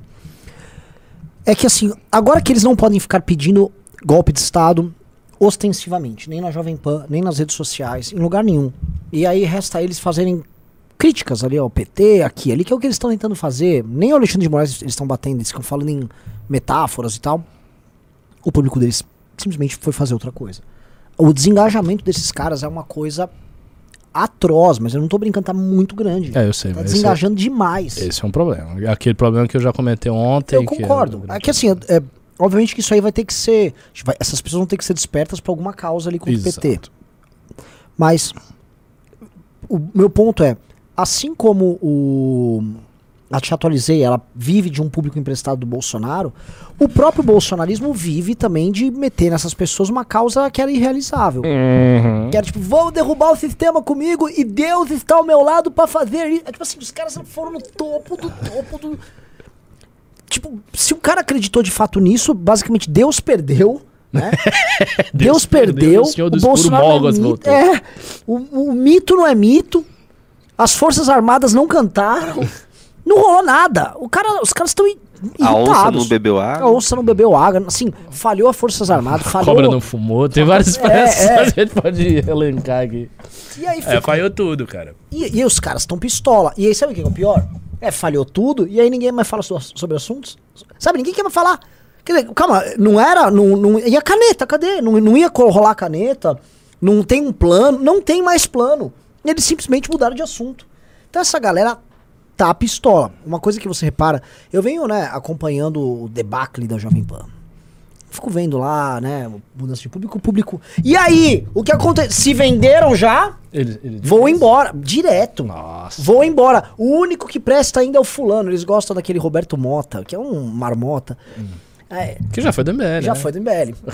Aí, o único que presta aí é o Mota. Aí o Mota fez uma crítica já mais ou menos É, ali. sim, sim, sim. Vou embora, vai começar o programa da Oeste. Então, assim, a galera tá bem pistola. E sabe o que eles estão falando também em comentários? Já se vendeu pro governo Lula. Vou ver na Secom. Sério. Né? Então, então, o que tá rolando aí, galera, é complicado. Assim, as pessoas estão revoltadas. A audiência, aquela audiência gorda que tinha na PAN, foi pro Rumble da Revista Oeste. A Revista Oeste faz um Rumble, bota lá o Fius, a Ana Paula do vôlei. Eles continuam batendo firme e forte no Sim. Alexandre? É mesmo? Sim. E, e, Coragem, né? e o lance deles é a autodefesa. Então, eles ainda mantêm esse discurso Hum. golpista e o discurso meio de uma guerra que ainda há contra o Alexandre de Moraes. E eles estão muito indignados que liberdade acabou no Brasil. e Mas restou eles ali, no Hum. último nicho deles, que é o Rumble. E só. E fontes que a gente tem em alguns lugares eh, nos dizem que a PAN vai ter que ceder bastante espaço pro PT. Para o Para PT? o PT. Nossa, aí é o fim da. Aí, aí assim, aí pode fechar a rádio. Acabou a rádio. Ah, já era. A empresa, a empresa vai à falência. E Ah. tem um detalhe. E o PT não vai salvar a PAN. O PT ele vai entrar e vai deixar. É, vai a praga de gafanhoto. Ele bota os caras dele lá e eles. Caiu a audiência toda. Ah, é, aconteceu, né, meu amigo? É a vida, né? É. Conta, é, é do jogo. Rapaz, não, eu não imaginava isso aí, não. É, o clima, o clima lá tá muito ruim, tá muito Nossa. indefinido. Ah, Eu, eu já falei, eu vou. É falo- capaz deles botarem uns petistas fortes pra dar uma surra na galera que cara, tá lá. aquele Esse César Ca, feio Calejon, eu não sei. Caierron. Ele foi, ele era um cara do Brasil 247. Ele foi, participou de alguns programas. Ele amassou o Constantino, ele amassou o Figueiredo, amassou os outros. Tiveram que pedir a cabeça dele pra não continuar. E o Constantino, "Eh, me desrespeitou, vou pedir a cabeça, tem que ir embora, tem que essa casa não é bagunça, esse petista. É, agora se o PT forçar a mão e botar tipo uns 3, 4, É. vai ficar muito feio. Bom, eles já estão colocando em vários programas a galera de esquerda. Você já tem no Morning Show e esquerdistas mesmo. O Pingos nos Is é um programa sem. sem. sem caráter, assim. No sentido, não- tem personalidade mais nenhuma. Tem o Pavinato, que assim, ele finge um Bolsonaro. O Pavinato. Ah, né? pô, pô, Pelo amor de não, Deus, não é um né? bolsonarista. Aí ele, né? mas ele fingiu um bolsonarismo exagerado. Aí agora ele tá tendo que tirar o pé. O Mota. Aliás, aliás, um comentário rápido que não quero me alongar isso. Não, não há nada que seja mais antitético à figura do, do, do Pavinato que o Bolsonaro. É? Exato. O Pa- o Pavinato é elegante, o Bolsonaro é a deselegância em pessoa. Não, não dá, né? Pelo É, amor de Deus. fica. Enfim, não voltemos. E o Mota, que tava lá igual o Constantino Figueiredo, ele era tipo uma versão B, que são os cariocas interventores, né? É é o Constantino Figueiredo e o Mota, que era a versão B dele. E um cara novo, um japonês aleatório, tipo, vestido de terno que eles põem lá. O, o, o, que eu chamo de cabeça de jabironga, que é o. o Cabeça já viu. é, o Trindade, o José Maria Trindade. Ah, sim, que sim. basicamente um institucionalista. Sim, você falou que ele se transformou no institucionalista. Impressionante! Né? O cara preocupado, assim, não, com a porque os democracia, praticamente Augusto Franco. e né, o, o programa perdeu a cara. Ou assim, o, o Pingos nos Is era um programa incendiário. Né? A revolução bolsonarista acontecia durante Pingos nos Is. O 3 em 1 é um programa, ó, tá rolando agora. Ah, não, já rolou o 3 em 1, então não dá pra ser. 3 em 1, 13 mil pessoas, 14 mil pessoas ao vivo. Sabe, era um programa que dava seus 80 mil pessoas ao vivo. E o Pânico também tá tirando o pé, até porque o Pânico quer voltar a fazer humor, mas não sei se é, é tarde agora. Ah, Agora, o desafio disso tudo é o que fazer com a cabeça dessas pessoas. Esse é um grande desafio mesmo, né? Porque tipo, elas estão vendo que, ah, não está incendiário, então vamos embora, você está vendido pro PT, vocês são comunistas. Como tirar isso da cabeça dessa massa de gente? Porque você tem uma massa de gente muito engajada que poderia estar fazendo muitas coisas interessantes em termos de oposição política frutífera e não quer saber e tá com essas ideias e a ideia não sai da cabeça do sujeito. Isso eu acho, eu vejo como um grande desafio histórico do MBL para os próximos anos. A gente tem que assim pensar, se amadurecer mesmo uma estratégia para chegar nessas pessoas. Porque internamente a gente tem obtido muitos êxitos.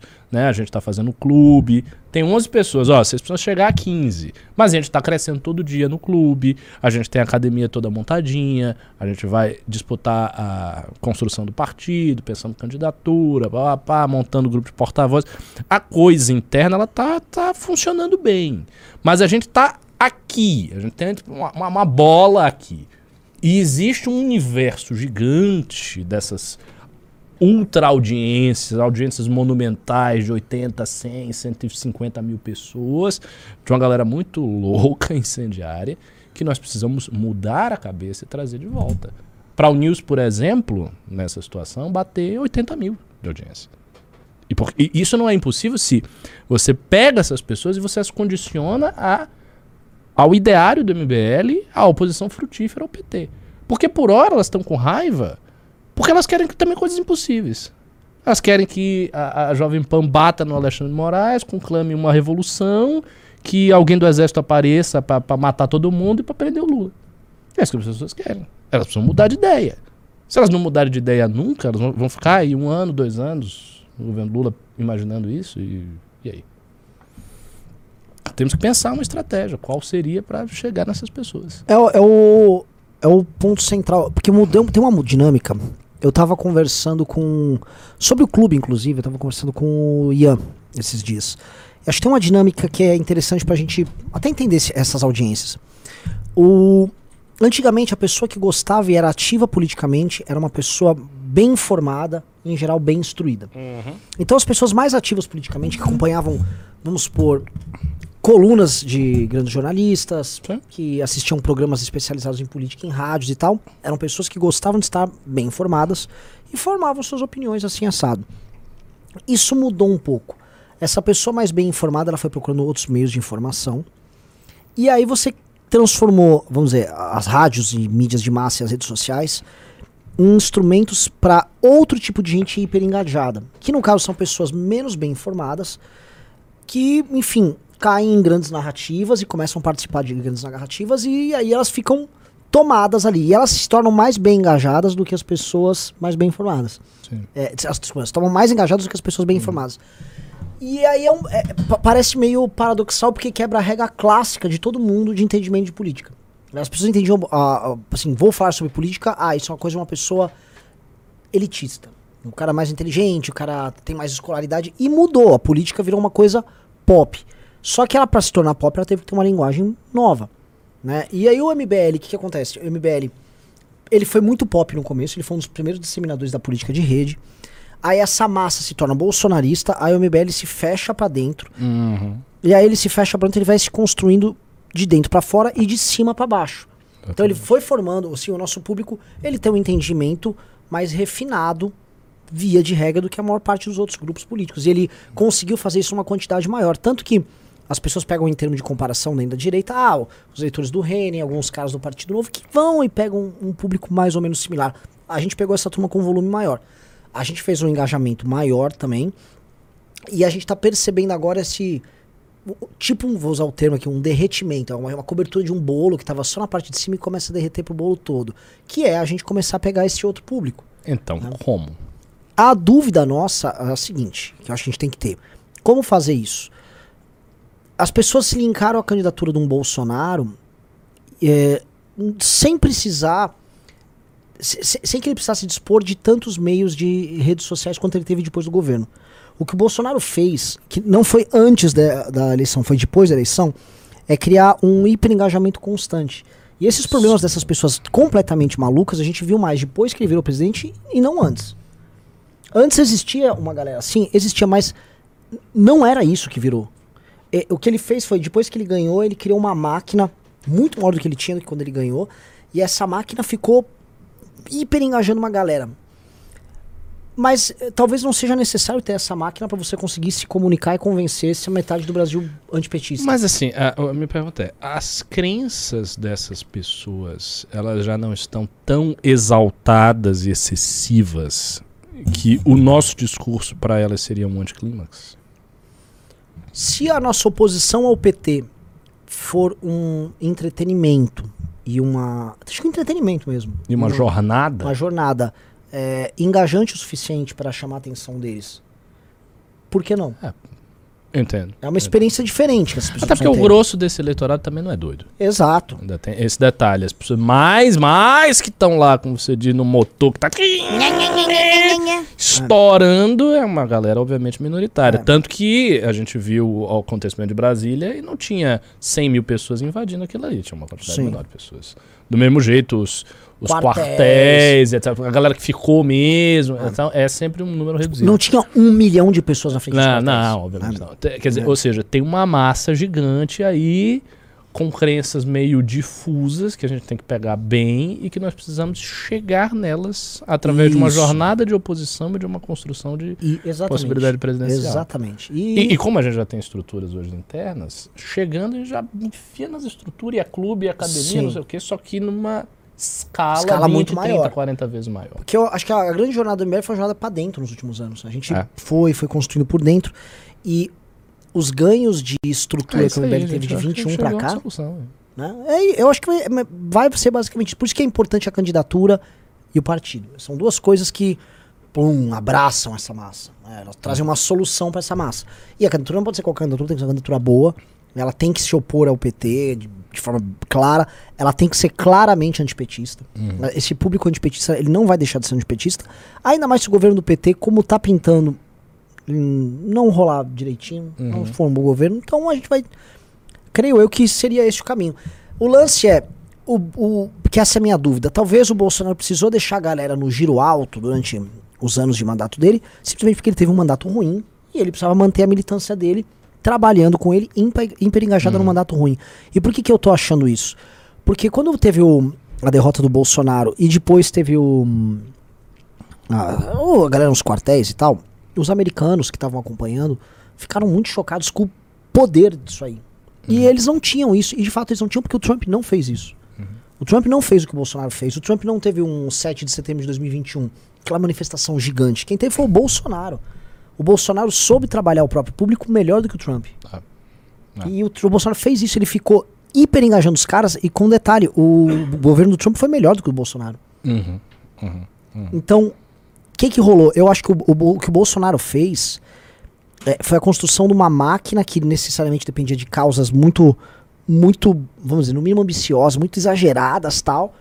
Forçação de barro, formadores de opinião que tinham argumentos de autoridade, tipo um Augusto Nunes. A pessoa viu um jornalista, aquela cara de jornalista velho, né? "Ah, porque eu conheço bem, e o nosso presidente? A pessoa lá, meio leiga, pô, estão Parece um cara sério. né? é, tem um cara sério aí falando que estão roubando a urna do meu presidente.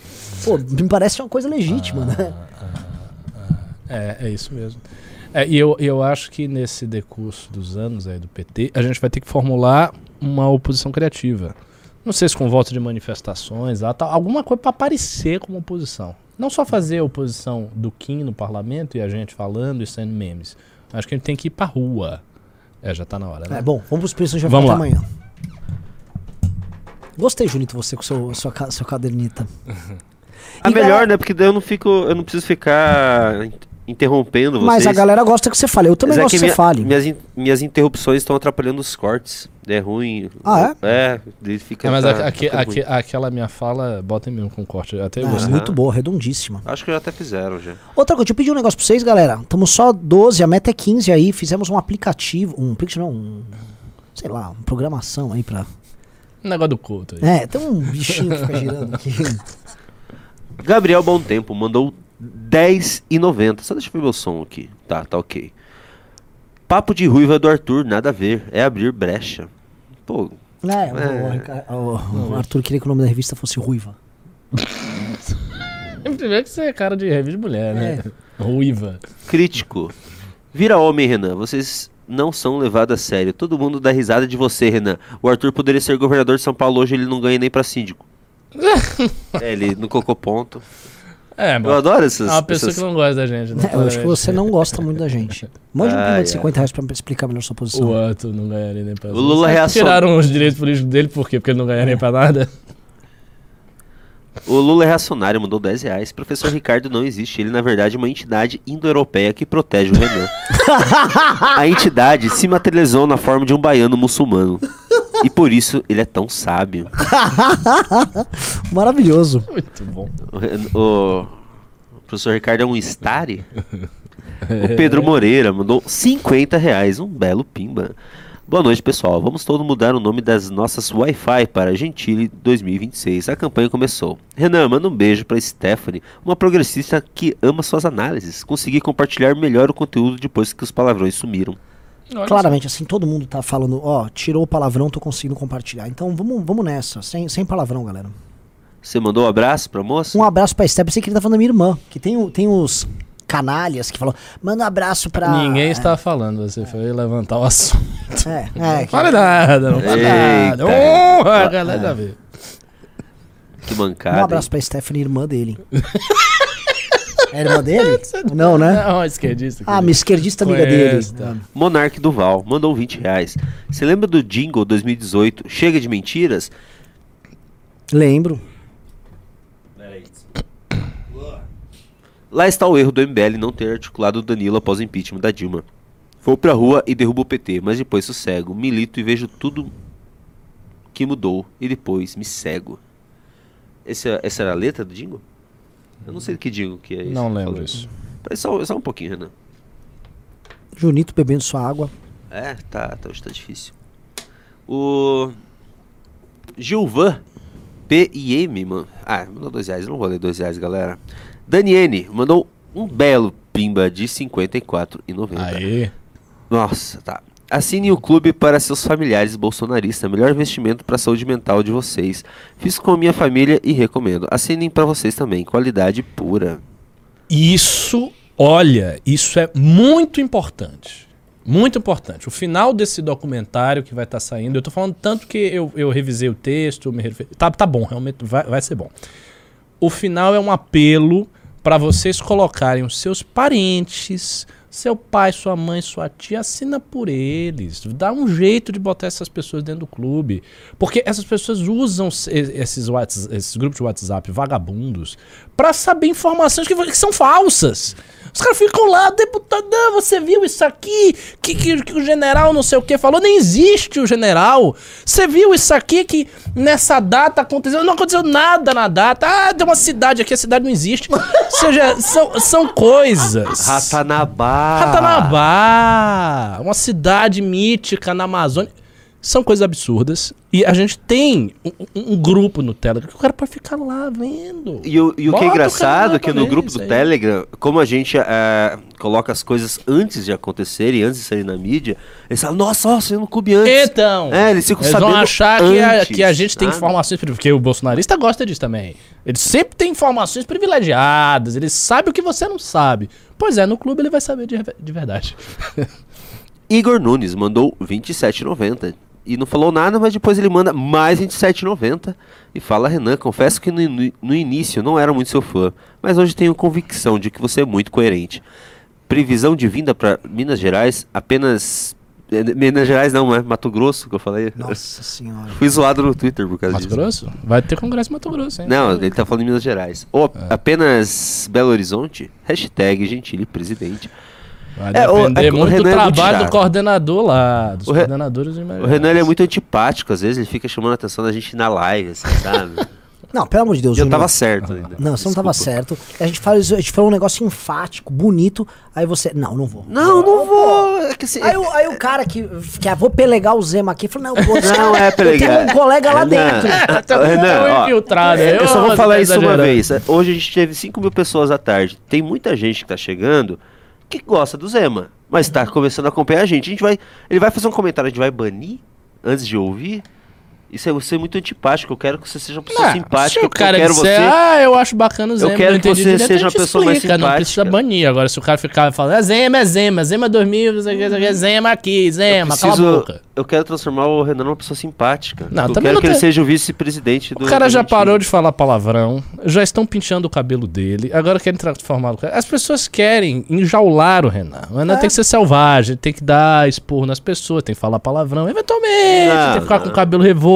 É, o animal selvagem está tão livre. O Renan. Nossa, o, Ó, o Renan. é o Ricardo me- realmente é entidade euro- europeia que veio me proteger aqui. É, vai, guerreiro! É. Ah! Assim, eu não quero puxar saco, eu vou parecer muito puxar saco agora, mas eu vou puxar saco. O Renan é o melhor analista político do Brasil. Ele só não tem mais alcance, ele só não tem muito mais alcance porque ele chega a ser antipático às vezes com algumas posições. Talvez melhorar um pouquinho isso, a gente alcance mais gente, porque as análises do Renan são muito boas. Entende? Fico muito honrado aí com o seu, Ah, tá, vamos seu continuar. ponto. Ah, tá. Paulinha Almodóvar mandou 10 reais. Como uma boa Potterhead, sugira um nome para a revista. Veritaserum, a poção da verdade.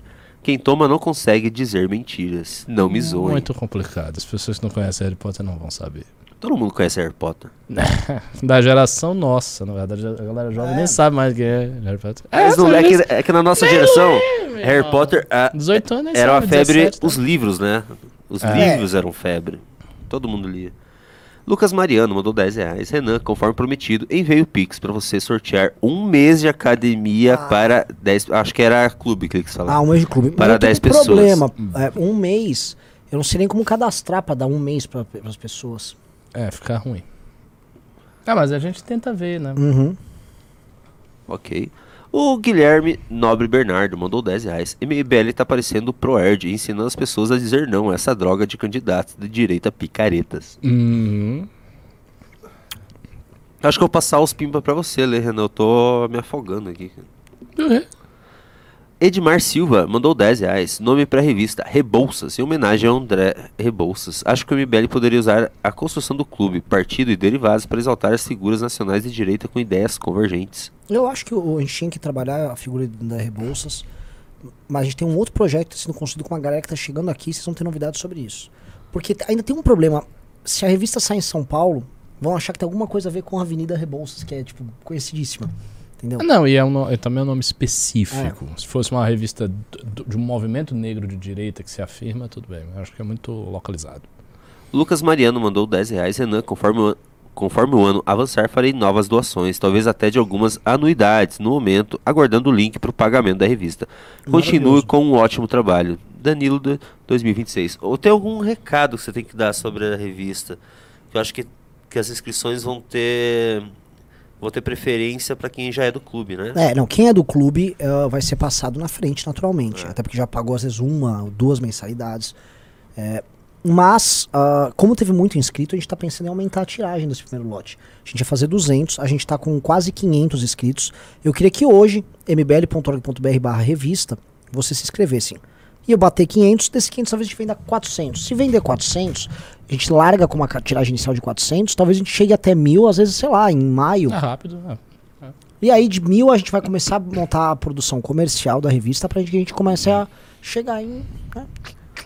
Ter um site, a revista vai ter que ter um site dela, vai ter que ganhar uma vida própria. Como o Ian diz, o Clube MBL é um Lego, ele é uma espinha dorsal e você vai encaixando as coisas e elas vão ganhando vida própria. Então, da revista ela surge no clube, ela vai, vai embora pro outro lado. Nossa, a Secom fez uma nota sobre a Folha, aquela foto da Folha de São Paulo. É lamentável que o jornal Folha de São Paulo tenha produzido e veiculado uma imagem não jornalística sugerindo violência contra o presidente da República, Luiz Inácio Lula da Silva, no contexto dos atos antidemocráticos de 8 de janeiro. Trata-se de uma montagem por não retratar nenhum momento que tenha acontecido. Isso é uma grande frescura e assim uma grande falta de sensibilidade artística que essa galera tá tendo. Inclusive, acho que vai incomodar muita gente na própria esquerda, viu? Isso não é inteligente, não. Já cara, tá incomodando, Porque, né? assim, a, a foto é boa e não tem nada demais você ter uma foto conceitual na revista. E detalhe, Só que estão dizendo que estão incitando o assassinato de Lula? literalmente. pelo isso. amor de Deus. Mas estão falando isso. É, e mais, a jornalista tá se sentindo cancelada. É uma moça Ela tá claramente esquerda. cancelada. Ela é bem de esquerda, né? E aí fica aquela coisa, porque assim, a Folha começou o governo Lula fazendo jornalismo, tá? Não o UOL. O UOL tá nojento. Uhum. Mas a Folha tá fazendo jornalismo. É porque eu Estadão- acho que os petistas já estão achando que a Folha não está fazendo jornalismo, tá Ah. atacando o PT. É verdade. E daí eles estão querendo pegar isso aí pra jogar em cima É, da mas Folha. eu acho que eles vão se dar mal nisso.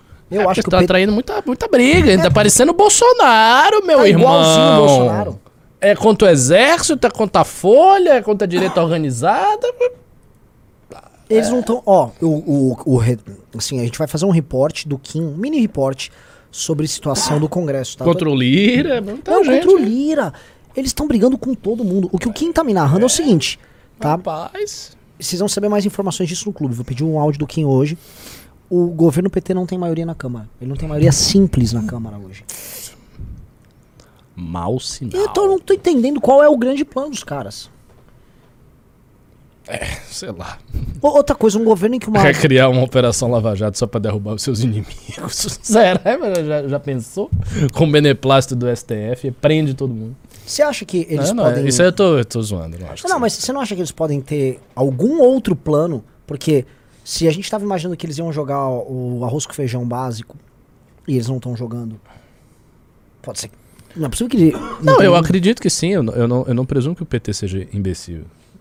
Então, Ah, então. Mas eu não, eu não vislumbro nada. Porque eu não vejo sinal disso em lugar nenhum. Ah, não sei. A gente vai ter que aguardar os fatos aí acontecerem. Mito Alado mandou 10 reais. Renan, o DeSantis nasceu com, como minion do Trump e continuou sendo. Pior, nunca reconheceu a vitória do Biden. O Zema, que apoia o Bolsonaro quando convém durante o mandato e no segundo turno. O que muda? Belo ponto, mas ah, vamos contextualizar algumas coisas. O Trump foi um governante melhor do que o Bolsonaro. E o Trump, tirando o episódio do. Do. Do metade, é, primeiro, da, do da primeira metade da pandemia, porque do meio pro fim, É, ele até- tomou jeito e ele investiu horrores na vacina. E, e o Trump, inclusive, ele se tornou, ele é criticado pela direita americana hoje porque ele se tornou um defensor da vacina, até porque é legado dele, ele não quer que esse legado fique pro Biden. É, tirando isso e aquela invasão do Capitólio, o Trump fazia um governo no único partido, realmente, é, é bipartidário, os Estados Unidos. Ele fazia um governo ok, e fazer uma defesa do Trump tentando ser sucessor dele como DeSantis tá ok. Não é o caso do Biden, desculpa, Do não é o caso do Bolsonaro de- e do Zema. Você não vai conseguir fazer uma regra de três. Opa, por favor. Fone. Quer que eu coloque ali? Lógico, clássico, a gente tem que fazer até um. um- Atenção. Deixa eu colocar aqui. Aumentar o volume. E nós não vamos colocar uma meta, nós vamos deixar uma meta aberta. Quando a gente atingir a meta, nós dobramos a meta. Quando A gente atingiu a meta. Aê! Vamos dobrar a meta agora. Pois é, e as pessoas sacanearam tanto a Dilma e não tem nada de errado no que ela falou, né? A Dilma foi uma pessoa um pouco injustiçada, eu vou lhe dizer, não em termos políticos, mas em termos da sua inteligência. As pessoas falam, Ai, "Ah, ai. muito burra. Vamos colocar a tanto. meta para 25. Vamos ver. Não vai dar, eu não vou botar. Assim, eu acho Vinte. É, que. 25 não vai. Não vai. 20, vai, já tá com É, 16. 20. Tá terminando, a gente tem que terminar o É, programa já agora. terminou- Terminou o programa. Daqui a pouco eles vão começar. Vai logo! É. Não, agora eu, eu, eu tomei meu açaí, eu tô de boa, Renan. Tá Eu Tá. também, eu não, eu não tô estressado aqui. Realmente, assim, o programa depois fica chato até no podcast. O. Deixa eu ver. O Thiago mandou 20 reais. Senhores, comentem as notas da SECOM e da Asso- Associação Brasileira de Imprensa sobre a fotomontagem da Folha. Acabamos de comentar. Eu não vi da Associação Brasileira de Imprensa. É, dessa não. Posso, podemos até nos surpreender negativamente com regras. Às vezes eu tenho um aparelhamento tão bizarro lá que eles, olha, a fotojornalista É incorreta. possível, viu? É possível. Tem uma pimbeira aqui que ela manda em dólar, ela pimba em dólar, e eu não consigo falar o nome dela porque são uns. Enfim. Parece, hieróglifos. É, parece uns hieróglifos aqui, mas ela mandou 5 dólares. Danilo presidente. Eu tenho 62 anos e sairia de Seattle para São Francisco só para poder votar no Danilo Gentili se ele se candidatar nas próximas eleições. Uau! Uau. O Eric Moura mandou Não, 10 tira, ó, vou fazer o seguinte: é, tira um print, Júnior, disso aí, manda pra mim. Eu vou mandar pro Danilo agora. Legal.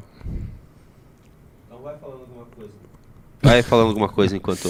Não falando alguma coisa, eu vou ler o último pimba que chegou aqui. Daniel Perrone deu 20 reais. O Pondé conversava bastante com o MBL. O que aconteceu? Cons- Consideram trazê-lo para o Congresso? Não aconteceu absolutamente nada. Ele continua, Nada. ele tá na nossa esfera. Não é pessoa próxima que a gente conversa todo dia. Mas se chamar para ele fazer alguma coisa, ele vem. Sempre foi muito bacana com relação a gente. Eu nunca acho que vi ele recusar um convite. Quando Nunca. recusou, é por questões de um logística e tal. motivo e tal. Aliás, o Ok, Pondé, o Pondé é um cara legal. É. Eu vou te falar, ele, ele entrou nessa galera Red Pills, não sei se você viu. Vi. Vai participar dos podcasts. Eu acho ousado da parte É. dele. Ele podia me- tomar um cancelamento na fuça e ele tá nem ligando. Eu acho muito difícil cancelar o Pondé porque a maneira como ele fala é uma maneira também muito. Assim, ele fala de uma maneira equilibrada sempre que ele entra. Eu vi a participação dele no, no, no Red Pill. E ele vem, ele sempre vem com uma forma moderada, ele fala assim, ele dá arcos de explicação longos pra. É mais difícil cancelar o cara. O Herbert Amaral Carsolari disse que eu não li o pimba dele, mas eu não tô vendo pimba aqui. Ele deve ter mandado antes de começar a live. Manda aqui no chat que eu leio, por favor. É, Eric Moura mandou 10 reais. Baneiro alguém que vem aqui desinformado desse histórico do Zema, desagregador, desagregador e pouco inteligente eleitoralmente, não? 100% fechado com o Júnior. Nem todo mundo sabe de tudo isso que vocês relembram. Vamos lá, a pessoa que vier ficar fazendo campanha aqui e tá desinformado sobre o Zema e vai ficar lá militando aqui no nosso chat, vai ser banido, assim como a pessoa que fazia isso pelo PT, que veio fazer campanha pro Gil Diniz aqui, pra Bolsonaro aqui. A gente já fez, por que, que o cara é o alecrim dourado que ele pode? Não, o cara ve- veio ficar militando aqui, tchau. Tchau e benção, inclusive. O Felipe Donadi mandou 10 reais. Zema é o típico candidato que acaba na primeira entrevista. É só perguntar o que, é, o que acha e por que ele é melhor que o governo Bolsonaro. E ele perde metade dos eleitores. Vai dar que resposta? Não, é ele nunca entrou na linha de tiro da imprensa também. É. Entendeu? Detalhe importante, né? se ele for, é, vamos dizer, obrigado a ter que expressar as linhas de separação, e toda essa galera, verdade seja dita, nunca foi apertado como a gente foi pela imprensa. Uhum. Eles, não, eles não dão bola, ah, o Marcel fez isso, fez aquilo, ninguém, tá, deixa ele lá. Agora, se, se eles verem ele- eles com uma ameaça e tal, eles vão ter que, ó, você não vai, você concorda com o Bolsonaro na- nisso, naquilo, E que a é pandemia, e não sei o que, o que, que você fez? O que, que você falou? É Aí uma pega a declaração, justa. joga a declaração em cima do cara. é, não é fácil. O ah, Célio Opeso mandou 10 reais para atrair os bolsonaristas. Criar um canal apresentado por pessoa de meia idade, que fale com pessoa de meia idade, sem aparecerem o Renan e o Arthur, porque muitos têm antipatia por eles. Cara, isso aí em 10 anos a gente já vai ter, né? Estamos chegando. É. O Aristotélico mandou um baita pimba de R$ 109,90. Aristóteles sempre representando bem. Bom ter o professor Ricardo de volta. Um abraço. Ah, sabe o Aristotélico? Eu tinha que elogiar o filósofo. É isso mesmo, o livro Alfa da Metafísica, Ética Nicômaca, é nóis. O Herbert Amaral Carsolari mandou um exercício bom para ver se o nome é bom e ver como fica na frase. Deu na.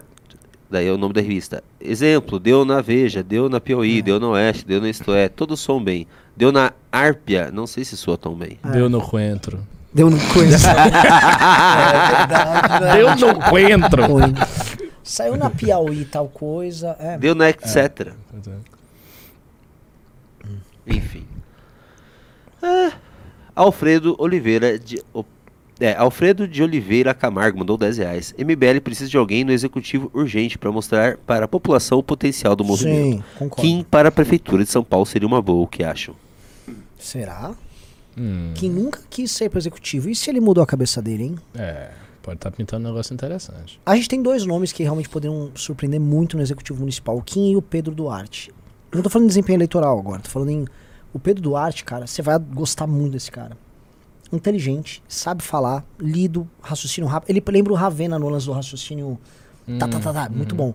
E ele é focado em atividade política, construção política, legislativo com olho no executivo. Ele quer aprender. ele- Nossa, muito decora bom. nome da de UPA na cidade, Ah, aquele cara que gosta de cidade. Da política. né? Muito bom. E ao mesmo tempo um cara de nova política, entendeu? Sem vícios. Bem interessante. Bem interessante. Cara legal, mandou 10 dólares. Um baita pimba. Vocês têm que fazer e interagir em lives no TikTok. Tem muita gente simples buscando informações em lives bolsonaristas lá e saem desinformados. Vocês precisam aproveitar do TikTok para reeducar essas pessoas. Mas aí eu acho que tem que ser outras pessoas. Vou dar um exemplo. O, o, o MBL News é um programa premium daqui. E ele cabe no YouTube, ele tá adequado pro YouTube, ele pega o público que ele precisa pegar no YouTube e ele vai ter que se abrir para novos públicos conforme a gente vai crescendo. O TikTok eu acho que tem que ser outras pessoas. Por exemplo, o Guto tem que ter um programa de live no TikTok. Uhum. O Guto é esse cara. Eu Gente, acho o que ia Guto. explodir. É, que é outro, Arthur. Uhum. O Aristotélico mandou 54,90. O MBL tem que ser a força anti-PT em 2026. Essa é uma força que já fez até com que Alckmin tivesse dezenas de milhões de votos. Para o Gentili será o caminho. Exato. Exatamente. Que também a galera fala, não, porque os 58 milhões de votos do Bolsonaro. Calma, esses votos já foram do Aécio, do Alckmin, É. do Serra. Calma. Foi de muita gente. O Rock 10 mandou 10 reais. Como o professor Ricardo se autodenomina liberal e muçulmano, não é paradoxal defender a liberdade e seguir a teoria de uma religião que hoje mais provoca mortes pelo mundo? Boa noite e abraços. Ih, Olha só, eu, curiosamente, eu não me denomino liberal de maneira nenhuma. Eu não sou um liberal. Nunca disse que É, era e. Sempre falou que era sempre delimitei bem que eu sou um reacionário, eu sou mais conservador dos conservadores.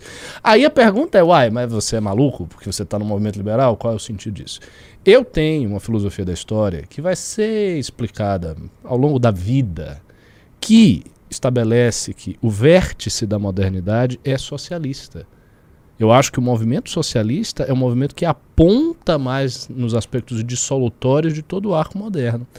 E o liberalismo é um, um- um- não vou nem dizer que é uma filosofia, uma cosmovisão, uma organização da sociedade, uma organização geral do Estado, etc, etc, que é mais antigo.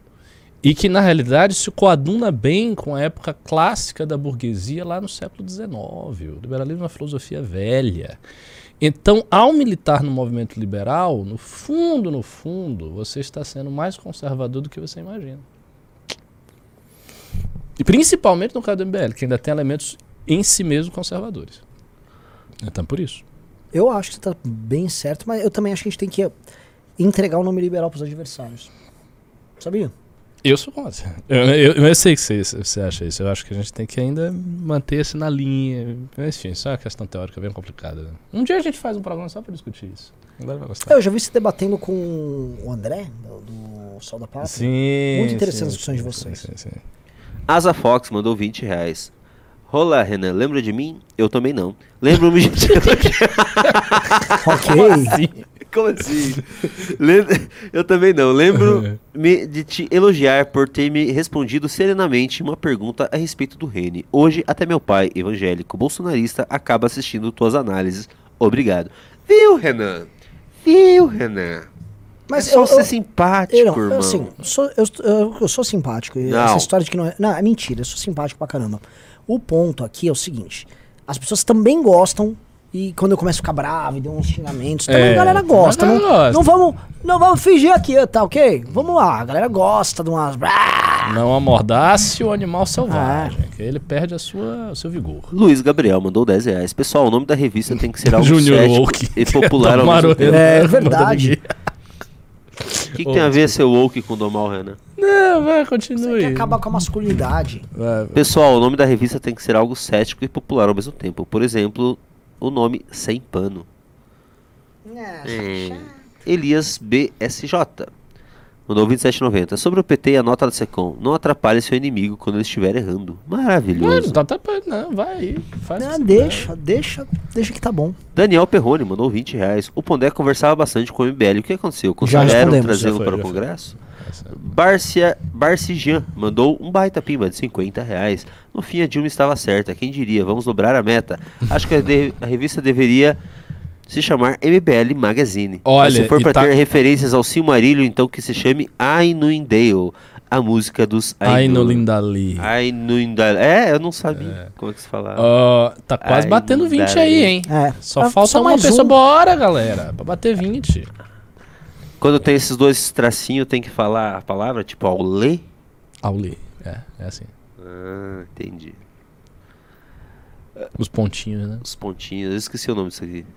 Trema? Trema. Aí. Gustavo Grando mandou 10 reais. Revista Rai Brasil. A ilha mística da mitologia celto-gaálica que supostamente deu nome ao pau-brasil. Habitada por um povo sábio e místico, cheia de recursos naturais valiosos. Bisoto falou disso. Não é ruim, não, viu? Vou dizer, Rai Brasil. Soa bem. Mas, mas parece uma coisa muito, muito cética demais. Tipo, um grupo de rock e tal. Às vezes você associa com outras coisas que a gente não quer. Então Aqualonde é Aqualondê? Aqualondê. Eu sempre falei Aqualonde. Não, fratricídio de Aqualondê. Nossa, tem que Tem mudar sempre tudo. essa ênfase aí no E. Celso Câmara. Ouça, ouça Tolkien recitando Quênia. Ele recita Quênia. Ah. Procure no YouTube, você vai ver. Só que ele faz essas. essas... Desculpa aí. Assunto totalmente aleatório. Ele faz essas passagens de uma maneira muito sutil, você vai, você vai ouvir. O Celso Câmara mandou 10 reais. Qual a estratégia de marketing? no- Não, qual estratégia de marketing nos impede de nomear a revista de revista MBL? Precisamos reforçar a nossa marca, ideia, partido. É, Vamos, muito- gurizada. É muito óbvio, né, a revista MBL. E eu acho que não deve se associar. é, Não é que a revista não é nossa, ela é nossa, mas ter um outro nome, trazer pessoas de fora do MBL pra colaborar, ampliar as coisas, isso é interessante, cara. Você chega em outros públicos, Eu também você vai acho. pe- penetrando as correntes subterrâneas, tá aí. Até isso que, se a gente tiver uma revista, por exemplo, que tenha parte de cultura forte e tal, parte da esquerda vai ler essa revista e nem vai saber direito. Sim. Ah, Vamos para os Pix. Não. O Daniel Portilho Carlim mandou 15 reais. Entrei para o clube MBL. Estou tentando converter meus pais bolsonaristas para o MBLismo. Bora pra luta, Calvinho Santos. Bora. Isso aí, lutem pelas almas dos idosos. Danilo Gaio de Matos. Gostei desse nome. Gaio. Mandou 30 reais. Vocês precisam convocar a militância online a ser mais agressiva nas redes, dar Já resposta tá ao. muito. Já tá bem Eu posso agressiva, mais levantar agressiva, a galera A vai. Tem gente tá com- bem, o o MBL tá bem agressivo. bem agressivo. Nossa. A galera A dura. galera jovem, tá? Sim, sim. Nossa, a nova geração veio realmente muito agressiva, dando Gosto, canelada. gosto Eu, eu tava tentando ver quem foi outro dia que falou assim: é, eu não aguento mais essa militância do MBL. É isso Tem que. aí. Eu vi um meme meu, Liberais padecem na mão dessa turma. É, Eu porque vi os um caras vêm E né? você? Você é o liberal bobo, você é o liberal bobismo, você é é. abestalhado, e você é o Estado, e joga fato. Renan, da eu vi um meme meu no, no Twitter. Você já viu aquele meme do Ah, eu não aguento mais o Monark. N- Não, o Monark na minha timeline de novo, Dera. Não, o Junior Ramos na minha Ah, é? timeline. Aí, meu Twitter é pequenininho, tem duas mil pessoas. Raoni Oliveira mandou 35 reais. Ontem perdi as contas das vezes que o Renan chamou o Silvio Almeida de vagabundo. Merece pique só por isso. Abraço do Raoni, que não é o índio do Lula. Cara, olha, o. Raoni? Eu vou falar uma, uma coisa, não, não quero ser pretencioso. Foi esse programa que fez. A gente poderia chamar de cultura da lacração, cultura progressista. A gente calhou de chamar de woke. Quem popularizou o termo e tá todo mundo usando foi o MBL. É, foi. Quem tá levantando a lebre do Silvio Almeida todo dia agora é o MBL. Ah, outras pessoas já falavam, lógico, já falavam, a gente já chegou a comentar também na época, Paulo Cruz já comentou. Só que assim, quem vai fazer todo mundo ficar falando de Silvio Almeida vai ser a gente. Anota aí. O Dinário Rebouças mandou revistas, revista MBL. ah, não gostou? Catrema? O Seth Martins, sobrinho, mandou 10 reais. Lula tem um discurso de combater a fome. Bozo tinha um discurso de botar bandido na cadeia. Qual será o discurso palatável do Danilo? É, tem que ter uma grande causa. Tem que ter uma grande causa. Aí aí vai ter que pensar. Deixa ele ser preso calma. por fazer piada, ele já vai ter um símbolo. Que Não, Não, brincadeira, ele- não, deixa ele ser O preso. discurso não. abstrato de liberdade não é pro povo. O povo quer coisas concretas. Sim. Bruno Alves mandou 15 reais. Coloca o nome da revista de talvez. Borba Gato e original homenageia um herói nacional com espírito desbravador indo-europeu e provoca a esquerda. Eu curto. Mas pra revista não cabe, mas assim. Por que não? Borba Gato? Não. O nome Borba Gato? Não, não Eu Não sei se. Eu li Não lá, cabe. saiu na Borba Gato. Eu- Assim, é melhor que saiu na Coentro ou na Árpia, mas. Não, mas eu não acho que cabe. Eu não acho que cabe justamente por esse elemento tão polêmico. Não é que é pra tirar a Eu polêmica. entendo, né? você fica meio. É, você vai delimitar que é uma coisa bem da direita contra vocês. Você empurra as pessoas pra Sim. fora, entendeu? Lucas Fernandes de Oliveira mandou. Ah, os, ele. Renan, ele, ele mandou as 10 academias. Renan, conforme prometido mais cedo, estou doando o valor de 10 academias para serem sorteadas pelo pessoal na live. Ele mandou um É, valor de 10 precisa ver academias. a fórmula, porque eu não consigo dar um mês de academia pra alguém. É, não mas sei como fazer. como que. Então, sei, você tá tem aqui, o você sistema. ter que Amanhã resolver depois. vê. Amanhã O a gente sabe esses detalhes e a gente anuncia. Outra coisa, ó, galera da revista, a Amanda e o Renato vão entrar em contato com vocês pra fazer a venda. Vai ser, assim, Ah, vai ser os dois? mais do que primo, vai ser Amanda e Renato vão falar fi- com vocês. Finura aí. É. Isso é MBL personalité. Realmente. Personalité. Peraí, peraí, peraí, peraí, peraí. Michel. Focou. Michel Gamba? Revista Iceberg, análises frias pra quem vê de fora. Não Só vê a superfície, mas quem conhece.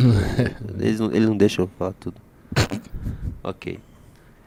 O. Tiago Serralho mandou 15 reais. Revista Zap será a maior cartada do MBL e a maior fonte de informação do povo brasileiro. Abraços do Mato Grosso. Gabriel Bom Tempo. Zema cobertou as mineradoras aqui em Minas Gerais, encheu caixa e morreu o assunto. Um absurdo a situação com as barragens próximas de Belo Horizonte. Interessante Fraco. isso. Interessante isso aí que você falou, Sim. hein? Cavar essas coisas. Sim. Dirceu Júnior. O que acham do nome Nova Guarda para a revista?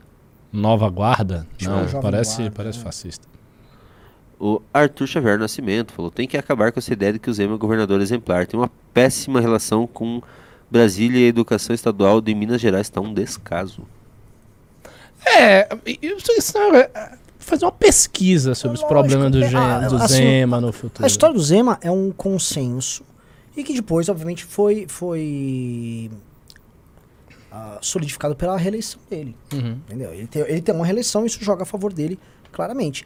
Eu não acho que foi um governador ruim, não. Ele pegou a situação das contas de Minas uma- bem ruim e terminou numa situação melhor do que pegou. O ponto é, ele não foi o melhor. E, e os caras dizem, o melhor! Não, não foi o melhor. E politicamente falando, ele foi um dos piores do Brasil. Daniel Pinheiro mandou 10 reais. Sugestão de nome para a revista. Enquadro. Motivo não é apenas uma revista e um enquadro. Cada coluna poderia ser enquadro do fulano. Ah, vai fazer a PM de enquadro. enquadro. Gabriel Tomou um Monteiro, enquadro, coluna chegou enquadro. tal. Hã? Depois eu falo. Next one. O Arthur Xavier Nascimento. O que acham do Mendonça Filho de Pernambuco? Tem cumprido um bom papel de oposição, mas apo- apoiou o mito. Como vamos lidar com pessoas desse perfil? Será um aliado. É, É, o Kim, Kim já falou com ele. William Paixão mandou 10 reais. Ricardo, senti sua falta aqui no evento no Rio de Janeiro. Queria te apresentar Oh. a Cosmere Brandon Como? Sanderson. Renan, teu cabelo Ah, tá. de Brandon Sanderson, a, a mitologia que ele constrói. Eu conheço de ouvir falar. Não, Renan, não. teu cabelo tá bonito. Chagas bola. Vou jogar as bolas pra você também. Coraçãozinho. Terminou, né, o programa? Não. Guilherme Lima mandou 15 reais. Para os apaixonados do chat, leiam-se gados. Me inscrevi para a revista e recebi a mensagem de nin- ninguém menos que Amanda Vetorazzi. Bora fundar. Isso aí. Peraí, que- peraí, peraí, peraí. Peraí, Renan. Não acabou ainda. Tem mais coisa para ler. Só que eu preciso buscar o resto É que assim, a- esse programa tem pra. tem um tempo, entendeu? Tá, mas daí a gente Hum. começa. A gente faz outras regras. Mas a gente nunca muda as regras de participação. E a partir do momento que a gente não mudou as regras, as regras continuam as mesmas. Então a gente vai ler tudo. Tá bom, vai. Vamos, vamos, vamos. Vai lá, mas você também fica. de- de- de- Eu tô tentando buscar Gosta aqui. De, chatear. Tem bastante participação. Não, não, tá no fim já. Pera aí. Pera, pera, pera. Agora vamos lá. Ah, por- Vocês ficam cansados assim. Por é- favor, é fome? leia o Pimba. Vai, João. Jonathan Fernandes mandou 10 reais. O antagonista tendo concorrência com a revista não irá criar problemas de relação entre vocês? Não, é Nada. outra coisa. O antagonista não concorre com a. com a Piauí, vai em grande medida. Valesca, Nem sequer cruzou, é, É tanto espaço que tem, outra coisa, concorrência comercial, não dá problema. É. Valesca Card Dadeiro mandou 30 reais. Revista Indigo. Índigo. Ah, não, sem índigo, sem índigo. Já Tem uma que- cor azul escura que índigo. associasse ao MBL. E também se refere à nova geração especial. O pessoal gosta, tá É, mandando muita. crianças índigo. Existe isso mesmo? Eu não sei, ah, tinha uma mulher que era fã nossa que ficava falando, vocês são o índigo. Eu não, sou Eu não índigo. sou índigo nada, mano, eu sou índigo europeu, então. É, só europeu. isso, eu não sou índigo não. Eu nem sei o que é um índigo. Felipe de Oliveira mandou cincão, revista Trema, nome forte com efeito, não tem pra ninguém pra cima deles, Danilo 2026.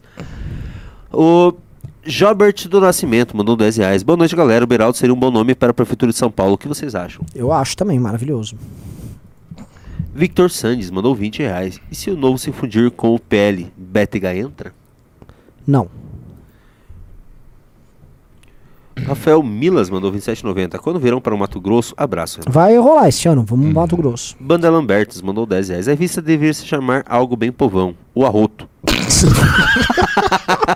Moça mandou isso. o Arroto. O Arroto. Absurdo. É, o clube é o Peido. Tadeu Strack Batista. Ele mandou 20 reais. Apesar de não conseguir fazer parte, segue minha sugestão de nome: Revista Amarela. O Arroto. Gustavo dos Santos mandou 10,90. Sugestão de nome: VQC. Vamos questionar tudo. Renan Roque mandou 10 reais. Sou de, Minas, sou de Minas Gerais. Zema só foi reeleito porque do outro lado estava o Calil. Nome pra revista: Aquela. Quando sair notícia, as pessoas falarão: saiu naquela. Furo daquela. Deu naquela. Elcio Roraima. Mandou 27,90. Revista Carcará. A cena pro Nordeste. Deu na Carcará, funciona. Ainda nasce com mascote. É muito regionalista. Ok, Renan. Acabou as participações. Aê, Acabou, muito nossa, obrigado. Deixa eu ver. Pô, queria. Não- nossa, a gente não atingiu a segunda meta. É. Por causa de um. Não, vou- não rolou de uma, mas tudo bem. Muito obrigado, meus amigos. Outro programão. e Entra amanhã nos agora, vai, vemos. só falta um. Pronto? O Ricardo não deu tchau. Tchau!